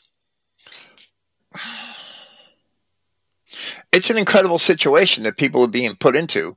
But if they accept the sins of the world, they're going to end up as sodomites. If they don't accept the sins of the world, they're going to end up in in, in a group like MGTOW, hating women and and hating society. It's either way, it's defeatist. They don't turn to God, so they're smitten with blindness or madness, which is even worse if they turn to sodomy. They're smitten with those things because they don't know where to turn. And they turn anywhere but to Christ because the churches don't represent Christ. The churches are representing sodomites. They're not representing Christ. Sodomites and fornicators. Thou shalt betroth a wife, and another man shall lie with her. Thou shalt build a house, and thou shalt not dwell therein. Thou shalt plant a vineyard and shalt not gather the grapes thereof. And and this has been going on. This has been going on ever since the no fault divorce laws were thrust upon our society in the 1960s. And, and now a wanton woman can divorce her husband, get his house, get his car, and get another man who is very often a Negro or a Mexican to, to lie with her while she feasts him at her former husband's expense. Thou shalt betroth a wife, and another man shall lie with her. It happens all the time now. Yeah, she can actually cheat on him, bring another man into the house, and then throw her former husband out of his own house. It's crazy, right? That's just insanity. Right. That's exactly what's going on with these divorce laws that we have now for the last 60 years. And people think it's normal. Thine ox shall be slain before thine eyes, and thou shalt not eat thereof. Thine ass shall be violently taken away from before thy face, and shalt not be restored to thee. Thy sheep shall be given unto thine enemies, and thou shalt have none to rescue them. And, and with child support, graduated income taxes, oppressive property taxes, Negro, Chinese, and Mexican crime, the modern equivalent of all of these things are happening in the West every day we yeah, it's, it's worded a bit archaic, right? But but you can easily, as you said, um, see what's going on today, and it equates, right? That um, th- these these beasts get moved in and they get everything free, just uh, free house, free car, put straight into a job. If they set up a business, uh, they don't have to pay tax for ten years uh, and, or whatever. You know, they get so many advantages, and it and we're all paying for it, right? Right. In, in the United States, I think it's five years that an immigrant that sets up a business doesn't have to pay any taxes. And after five years, and, and I've heard this from several sources over the course of the last 10, 15 years, after five years, the, these the, these Arabs or Indians or Pakis that come over here and set up businesses sell those businesses to one of their relatives that have never had a business, and they get the same perks for five more years. So they pass these businesses around in their families so that everybody gets five years tax free and the whole family lives off the business while never having to pay taxes. Yeah, and again, how is that sustainable? It, it, it all going to lead to uh, the collapse of Babylon, right? Along with everything else, of course. Well, absolutely, because it's not sustainable. I, have um, read this from the horse's mouth. In Gatlinburg, Tennessee, there was a large property holder that would only rent his storefronts out to non white immigrants because they didn't have to pay taxes on their businesses so that they could pay him higher rents. They could afford higher rents. And he would charge them more rent. So they, that they even some whites, or, or perhaps he's not a Jew, perhaps he is, they know how to game the system so that they could make more money. And to hell with everybody else. To hell with and their fellow the, um, whites. The serpent devouring its own tail, right? Eventually, there's nothing left. Right. There, eventually, there can't be anything left. So all these curses, even though, like you said, it's worded rather archaically in, in agrarian terms, right? The ancient, the terms that somebody in an ancient homestead could understand. The same thing's going on today. When you work a, a salaried job at a corporation, or if you have your own business, and you're paying anywhere from 40 to 60% of your income in taxes in in um income taxes, business taxes, social security taxes, employee taxes, uh, all of these different taxes. Well, that that's the equivalent of going onto an ancient homestead and carrying away half the asses and half the cattle and half the sheep. It's the same thing. It's just described here in archaic terms, but it's happening every day in America today. And it wasn't happening in America a hundred years ago. And I'm sure that the pattern in Europe is no different. I think we're taxed even worse than America, actually. Yes, you are. Yes, that's true. Deuteronomy chapter 28, verse 32. Thy sons and thy daughters shall be given unto another people, and thine eyes shall look and fail with longing for them all the day long, and there shall be no might in thine hand. In other words, you wouldn't be able to do anything about it. And today, race mixing is becoming more and more prevalent through Christendom. And even parents who continue to oppose it cannot do anything about it. White children are being encouraged to marry into other races in their own schools by their own teachers. So when your daughter comes home with a Mexican or runs off with a nigger, there's the fulfillment of that curse. Thy sons and thy daughters shall be given unto another people, and you won't be able to do anything about it. And the scale of, of race mixed relationships is increasing, the percentage is increasing every year. I've seen it that people barely raise their kids now, um, not just with daytime care, but they also um, they just hand their phone over to their child and just say, "Play with this for five hours," and and all they're going to do is watch, um, you know, the the Jew media, the TikTok videos, the Instagram, the YouTube. They're just going to be completely absorbed in that, and all the Jews are going to show them is race mixing. Right. So it's only natural that when they grow up, that's what they're going to do, right? Absolutely. They're going to think that that's what they're supposed to do. And they do. They do think that that's what they're supposed to do. Verse 33 The fruit of thy land and all thy labor shall a nation which thou knowest not eat up. And thou shalt only be oppressed and crushed always, so that thou shalt be mad for the sight of thine eyes which thou shalt see. And this is exactly what we're sitting here complaining about now and we're not really complaining. We, we we accept this as a matter of fact that our people have departed from Christianity. That this is the inevitable outcome. So we just hope to reach others with this understanding, because we need at some point to repent. I think things are going to get a lot further along before there's any repentance. But this is the inevitable outcome. Immigrants are being forced upon us throughout Christendom.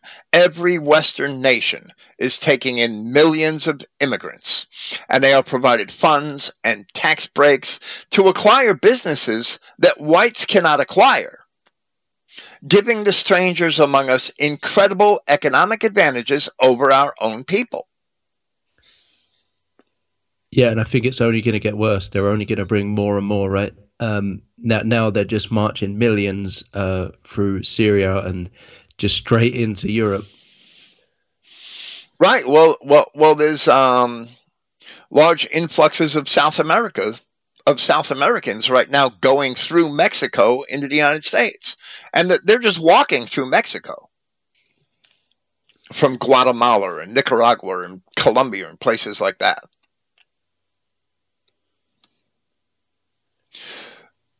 That's a different prophecy. It's in Ezekiel chapters 38 and 39 that Yahweh said that he would put hooks in their jaws and drag them here to punish but, but again, us. we've already said it, but it shows that we're the children of Israel because the whole world wants to come to us, right? Absolutely. The whole world wants to come here and live here and, and be in Europe or in America. And that proves that we are the children of Israel suffering these curses for departing from Christianity. The, the Jews started calling the world the post Christian world after the Second World War. So we're called post Christian. And we're suffering all of these problems. And, and many people don't even see it yet. But they do see half their paycheck disappearing in taxes every week. And they can't put two and two together because they're smitten with madness and blindness, which is one of these earlier curses. It's not physical madness and physical blindness, but they're smitten with madness and blindness. They're accepting sodomites, they're accepting beasts in their homes as people they're letting their children run off with these beasts. That's madness. 200 years ago, that would never have been possible. People would have uh, taken up arms and run off all the beasts immediately. Yahweh shall smite thee in the knees and in the legs with a sore botch that cannot be healed, from the sole of thy foot under the top of thy head. And the medical crisis will only get worse, especially as vaccine inoculations increase we're going to have worse and worse consequences consequences as we accept more and more of these remedies offered by these devils, offered by these corporations, offered by our governments. The more we accept, the worse we're going to have it. Yahweh yeah, shall the, uh, bring. Hospitals are just useless now, and the doctors. Uh, I know we have a different system, but here the NHS it's it's all free, but you still end up with like a two year waiting list. So if you break your arm, it's uh, two year. You know, it can be months, if not a year, before they can actually uh, fix you. So you basically just have to have a broken arm for a year, and by then, what's the point? Wow, that's horrible. Yahweh shall smite thee in the knees. That should start a homegrown cottage industry of physicians, right, that could do emergency medicine. People should learn how to do that on themselves and get out of the NHS and not rely on it. That should be the, the appropriate response. Yeah, yeah. The, the people who um, just go private the next day and seek out a physio or uh, you know something like that they're the ones who always do much better and um, are able to recover whereas the people wait they're always um, as the curse says, just done for. They're, they're permanently disabled for the rest of their life. Right, but you have to be fortunate to be able to afford that, and you're actually paying for both systems because your taxes are paying for the free system, whether you use it or not. It's not free, nothing's free. Yeah, People exactly. are always sucked in by that word free without understanding that there is nothing that's ever free. If you want free, you're going to be a slave to the system. That's Marxism. Yahweh shall smite thee. I've already gone through that. I'm sorry. Yahweh shall bring thee, and thy king which thou shalt set over thee, unto a nation which neither thou nor thy fathers have known. And there shalt thou serve other gods, wood and stone. And of course, this happened to the ancient children of Israel when they were brought into Assyrian and Babylonian captivity. But it is also happening today right here in our own lands, where even if we elect a white Christian president, he is subject to the international banks and corporations and the aliens that control them to do their will. so he doesn't have a choice but to allow this white Christian land to become flooded with more and more aliens. He he has no choice but to allow these Mexican illegal immigrants to remain here for the sake of these corporations. It it's the policies being set by these international corporations and we're slaves to them. We've been brought to them and put under their control on account of our sins. Yeah, and, and there's absolutely no escape. It really is Christ or um, hell, basically, right? Right, because the end of the, the, the mystery Babylon is, is the pits of hell. Yes, it's destruction. And thou shalt become an astonishment, a proverb, and a byword among all nations whither Yahweh shall lead thee. And, and today, with the advent of critical race theory, which is being taught in schools across Christendom, whites have indeed become an astonishment, a reproach, and a byword in their own countries. Yeah, yeah, they openly just call for white extermination, and, and nobody says anything. It's crazy, right? Uh, on on um, social media or even in class, they'll allow um, niggers that they call them professors of whatever, and they'll openly call uh, that we need to be wiped out, and, and it's just considered normal. It's astonishing. Right, they've done that, and they get away with it. They get away with it every day, and they teach it to white students as well as to the other races. So you have um, large corporations like Coca Cola insisting that people be less white that whites no longer act like whites anymore. We should all act like Africans, I guess, or or it's incredible. It, it's becoming it's coming to the point where whites are being taught that they must be ashamed to be white, and it's openly taught with this critical race theory. It's openly being taught to hate your own ancestors, to hate yourself, how is this not the fulfillment of these curses? Thou shalt carry much seed out into the field, and shalt gather but little in. For the locust shall consume it. Thou shalt plant vineyards and dress them, but shall neither drink of the wine nor gather the grapes. For the worm shall eat them. Thou shalt have olive trees throughout all thy coasts, but shalt not anoint thyself with the oil, for thine oil shall cast his fruit. The agricultural curses need not be fulfilled literally. Our produce is being consumed by allegorical locusts, cankerworms, palmer worms, caterpillars, in the form of Mexicans, Arabs, Negroes, Chinamen, they're consuming all of our produce. It's too expensive for most of us now because they're consuming it all. So the prices go up and up and up as you have more and more consumers and less and less producers. Or less. Yeah, and I think um, niggers would be at the bottom and Jews at the top, and somewhere in between. Uh, that I don't know who, what, what hierarchy, uh, ch- Chinks or Arabs, who, who's above who, but they're all running uh, illegitimate businesses and, and drug dealers and um, well niggers they just loot and steal f- for nothing but they're, they're all basically devouring us right? Yes they're all devouring us. Every chinatown what where millions of chinamen live but none of them produce any food all they do is consume it all none of them produce anything they live off of local business, their own local businesses, their restaurants and things like that, swindling tourists, and none of them produce anything. They only consume. Credit card scams, they, they operate all sorts of credit card scams, that they have an endless number of scams that they perpetrate on the general public in America.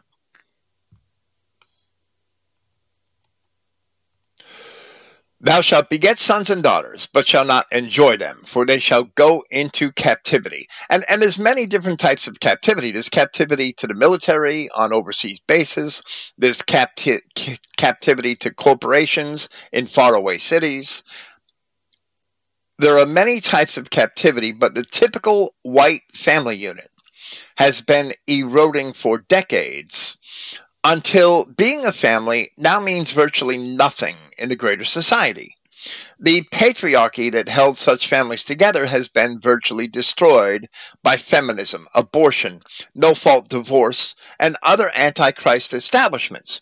When your children run off to be sodomites, they are basically in captivity.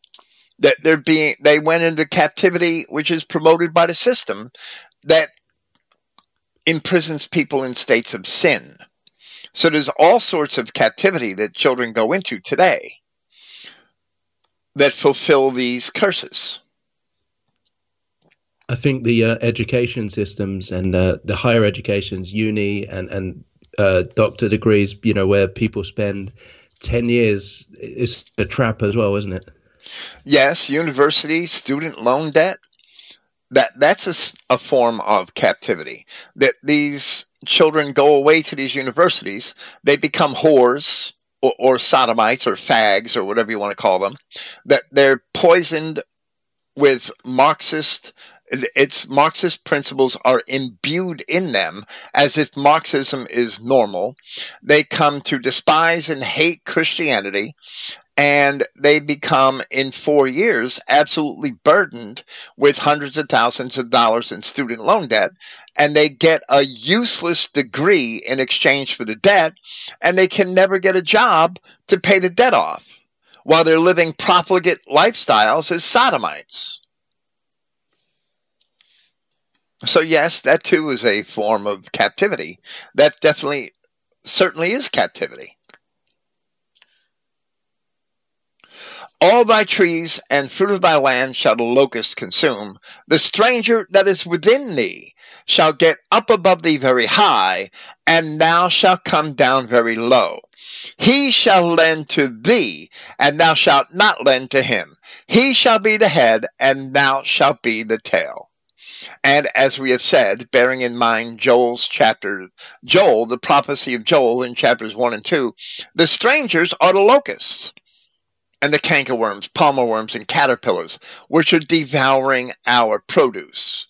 And the strangers have become the head and us the tail. The strangers are preferred for business loans that whites can never get and tax breaks that whites can never get in order that they establish businesses and they've become the head and us the tail. They own our gas stations and, and many other local businesses that we rely on every day. And they're profiting greatly from operating those businesses that whites used to operate. But now white people are working at Walmart. Or they're yeah, saddled with hundreds of thousands of dollars in student loan debt for useless degrees. And a lot of whites now um, have bosses of um, you know non-white race that they're put over us. And even if you're smarter and, and, far more capable it doesn't matter. They prefer these non-white beasts to be uh, in charge because they know that um, they'll just do what they're told and, and run people to the ground you know with little care over them. Absolutely it's the way that they operate their businesses that are a bigger damage to the community yes Moreover, all these curses shall come upon thee, and shall pursue thee, and overtake thee, till thou be destroyed, because thou hearkenest not unto the voice of Yahweh thy God, to keep his commandments and his statutes, which he commanded thee. And they shall be upon thee for a sign and for a wonder, and upon thy seed forever. So, as Christians, we should be able to now see the outcome of our collective departure from keeping the commandments of Christ. We accepted his enemies, we allowed ourselves to be overrun with aliens, and the result of the curses will become worse and worse until we finally decide to repent or we die. There are no other choices. And uh, as you said, in the end, there might be a very small remnant who actually repent, right? Like the days of Noah. Absolutely. Because thou servest not Yahweh thy God with joyfulness and with gladness of heart for the abundance of all things. Therefore shalt thou serve thine enemies, which Yahweh shall send against thee, in hunger and in thirst and in nakedness and in want of all things. And he shall put a yoke of iron upon thy neck until he has destroyed thee. And just as Christ had warned, which is also a pattern in the Old Testament, a man must serve either God or mammon, but a man cannot serve both. Having chosen to embrace the aliens and the Jews in the name of commerce, man is chosen to serve mammon. So mammon will rule over man. It's that simple. And we will become the least of people in our own country. It's inevitable. All these beasts are being promoted. All these other races are being promoted in a positive light daily in the media, in Hollywood movies, wherever we look, where whites are being denigrated and belittled and mocked and, and seen as criminals in their own countries. Um, and wasn't uh, Joe Biden just recently gloating how um, whites are becoming a minority finally? And he said it's a great thing for, right. for white men like him, as he said.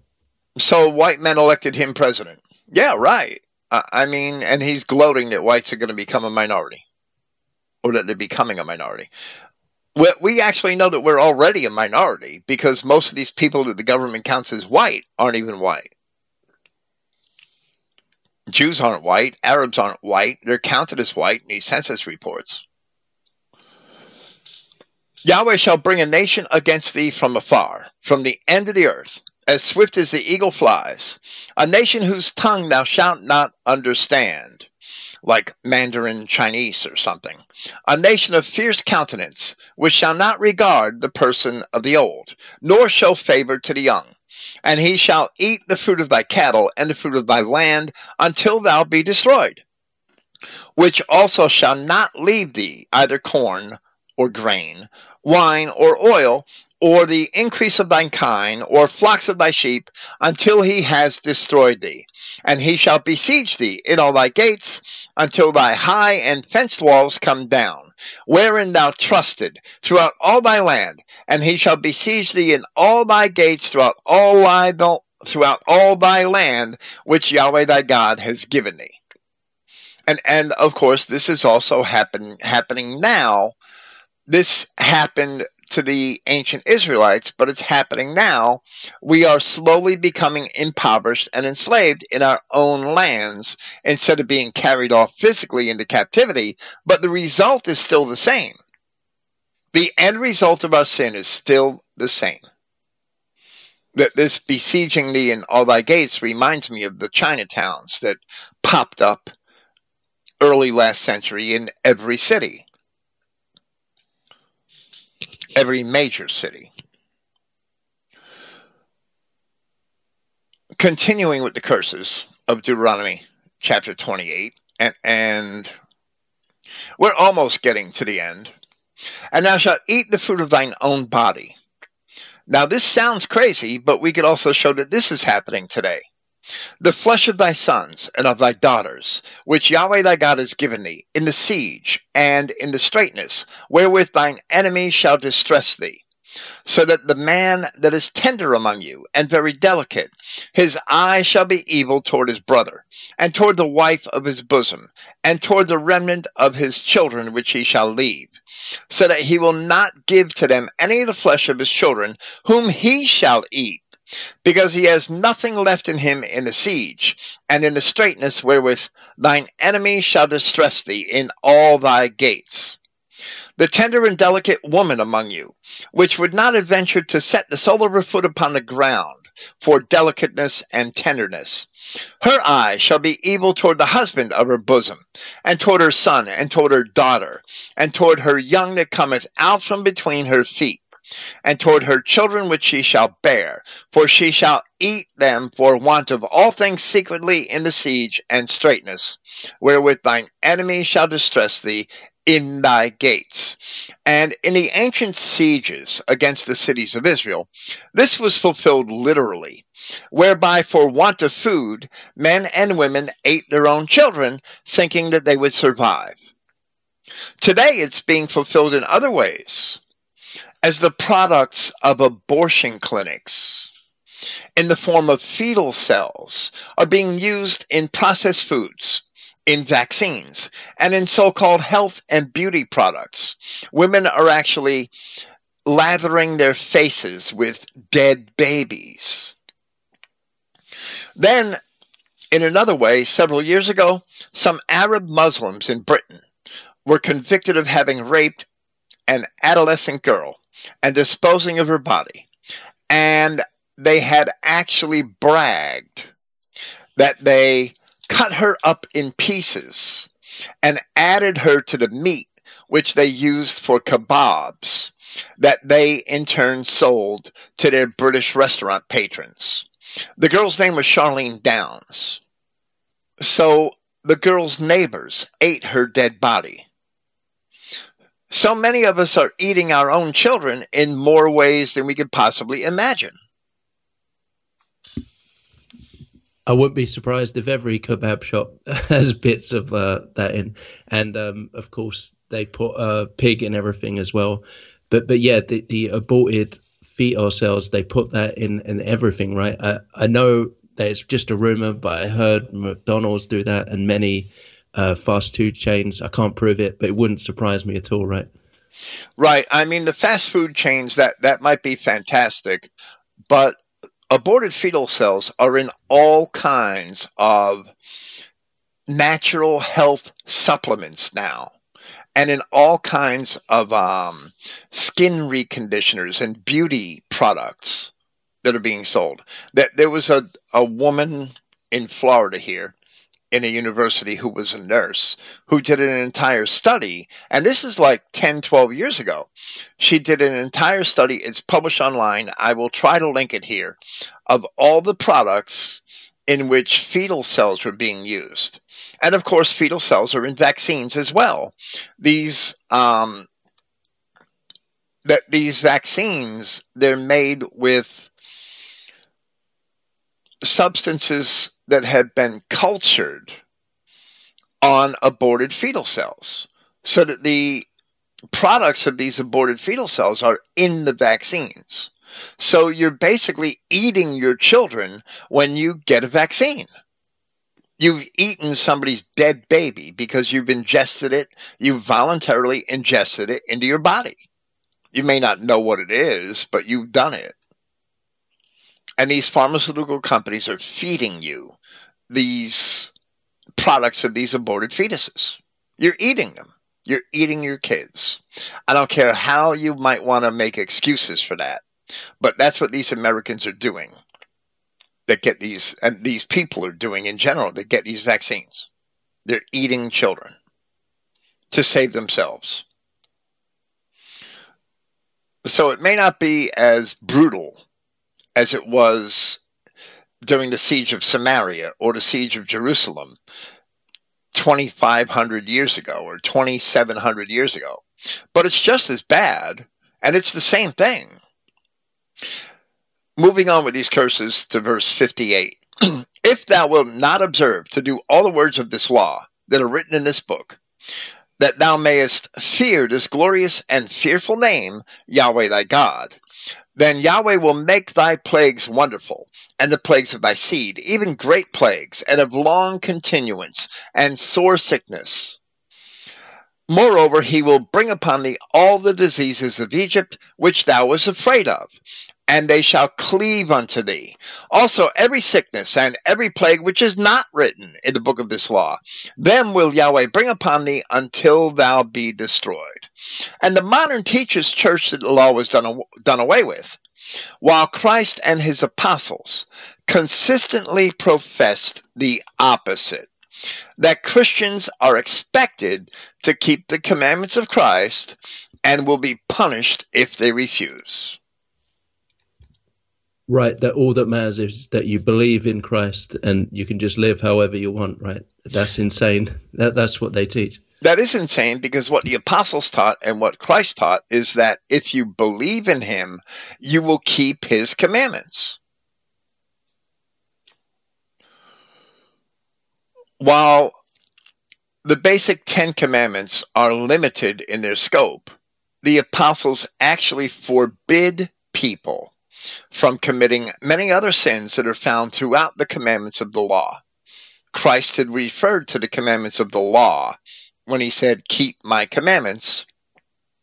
If you read the writings of James, Peter, Paul, sodomy is forbidden Christians. It's in the commandments. Fornication, which is race mixing, is forbidden Christians.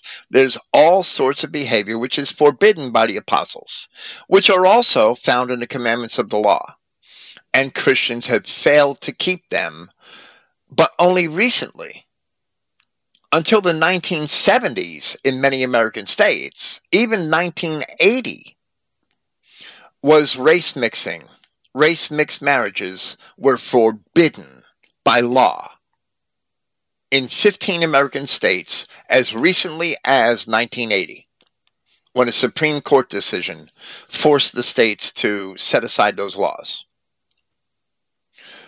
Sodomy was illegal in nearly every single uh, state in America until the middle of the 20th century when those laws started to be repealed.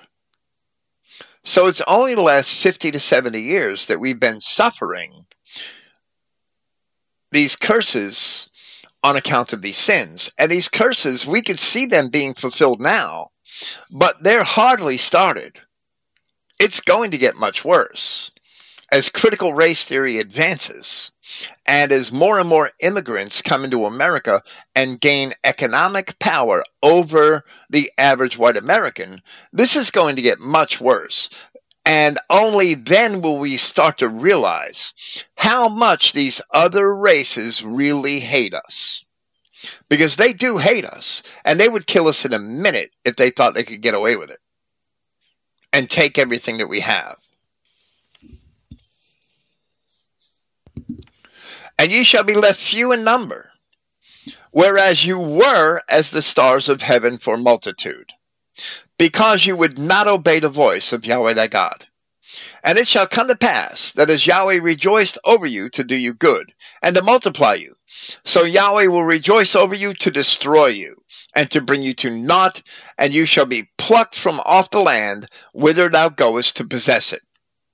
And that's happening to us right now white Christians should expect to become a very small remnant before things ever get better. And Yahweh shall scatter thee among all people. Now, this is literally fulfilled in the Assyrian and Babylonian captivities, from one end of the earth even unto the other.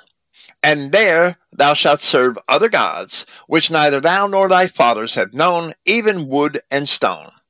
And among these nations shalt thou find no ease, neither shall the sole of thy foot have rest. But Yahweh shall give thee there a trembling heart, and failing of eyes, and sorrow of mind, and thy life shall hang in doubt before thee. Well, for a lot of urban Westerners, this is true right now, where if you leave your flat in London, in in the the neighborhood that you live in that used to be a white neighborhood, you don't know if you're going to live to make it home or not. Because all your neighbors are Islamic and, and Arabs and they hate you. And thou shalt fear day and night, and shalt have no assurance of thy life. In the morning thou shalt say, Would God it were evening. And the evening thou shalt say, Would God it were morning. You just want the time to pass. For the fear of thine heart wherewith thou shalt fear, and for the sight of thine eyes which thou shalt see. And today, while this happened in the ancient world, today we are being scattered in a different way as white populations get thinner and thinner because alien immigrants are being mixed in among them, and the immigrants are purposely being empowered and enriched by the Jewish policies which had been adopted in their favor. So we're becoming scattered among these aliens in, in an opposite process, where the aliens that have moved in among us are getting larger and larger in number as we're getting smaller in number. Yeah, and I think where they always um, asked you what what race you are, you know, on the census is, and that that's so that they can figure out where the white populations are and start scheming to uh, send masses of hordes there to, um, you know, de-white it essentially, right? Well, right, and and that happened in America under in the Obama administration when Microsoft had volunteered basically to build a database of every zip code in the United States and how many whites and how many others had lived in each zip code so that they could make sure that they targeted every exclusively white zip code and filled it with aliens and found ways to move non whites into those areas.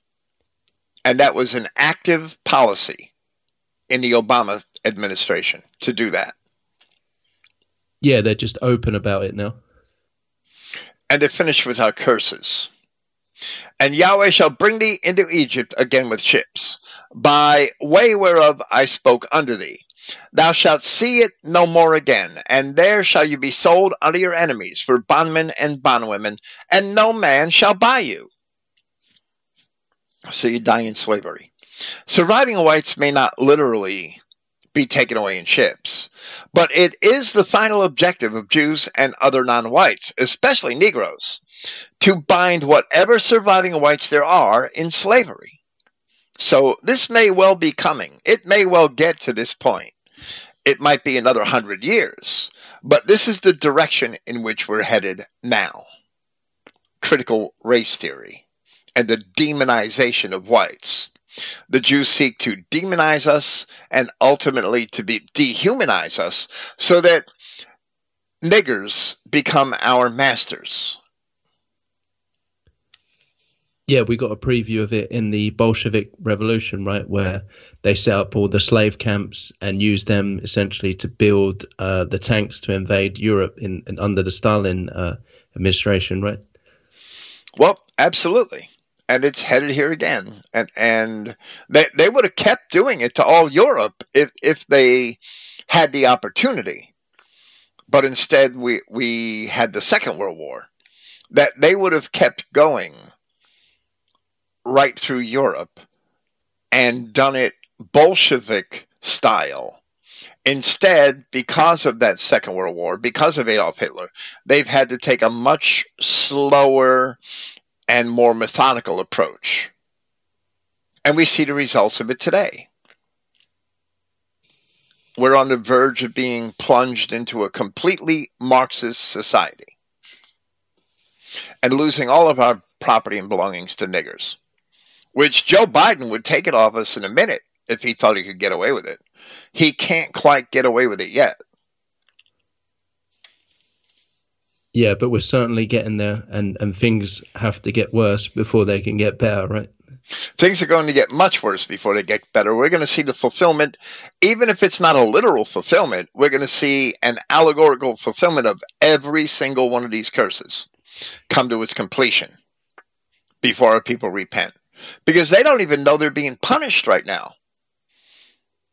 It's incredible how much money we pay as individual middle class businessmen or, or upper lower class laborers that, that are making fifty to hundred thousand dollars a year now under these inflated conditions. It's incredible how much of that they pay in taxes, and they don't even realize that they're slaves if you're giving up half your salary in taxes in the Middle Ages under the feudal system, the, the average farm worker, that the average man who, who was a peon, who, who had a 10 acres or whatever to, to cultivate and to live off, would give up 20% perhaps of his produce. So that's a 20% tax. And today people are paying 50 and 60 because there's all sorts of hidden taxes, even in America. That is your, your direct tax might be 30% of your salary, 35% of your salary, but you're paying so many hidden taxes that you don't see every time you purchase a gallon of milk. There's five or six taxes at least on that gallon of milk that are incorporated into its price. That you're paying a much higher percentage of your salary in taxes than you can even perceive. So basically, you are already a slave. And the slavery is much more oppressive than it was in the Middle Ages or in the ancient world. When the children of Israel demanded a king in, in 1 Samuel chapter 7 or chapter 8, I believe it is, God warned that the king would take 10% from them. And that was considered a lot. And now it's it's astronomical compared to that. So people don't realize the state of their slavery. But it's going to get worse. Yeah, a whole a whole race is blind, right? Absolutely. Blind and stricken with madness. Where they think it's normal to teach sexual deviancy to second graders. Or they think it's normal that the, the, the guy that lives next door is a sodomite and, and has young boys over his house every evening and lives with three other guys. That's normal or that these purple haired lesbians walk around and flaunt their, their their sexual deviancy wherever they go. That's normal. That's madness. That is madness. The world is stricken with madness. Okay, we should probably wrap this up. Thank you for being here. Yeah, that's great. Thanks for having me, Bill. Praise Yahweh, God of Israel, God of European people. Thank you. Praise Yahweh there is no doubt in these blessings and curses of disobedience that only one race has enjoyed both, and that's ours. Praise Yahweh, and good night.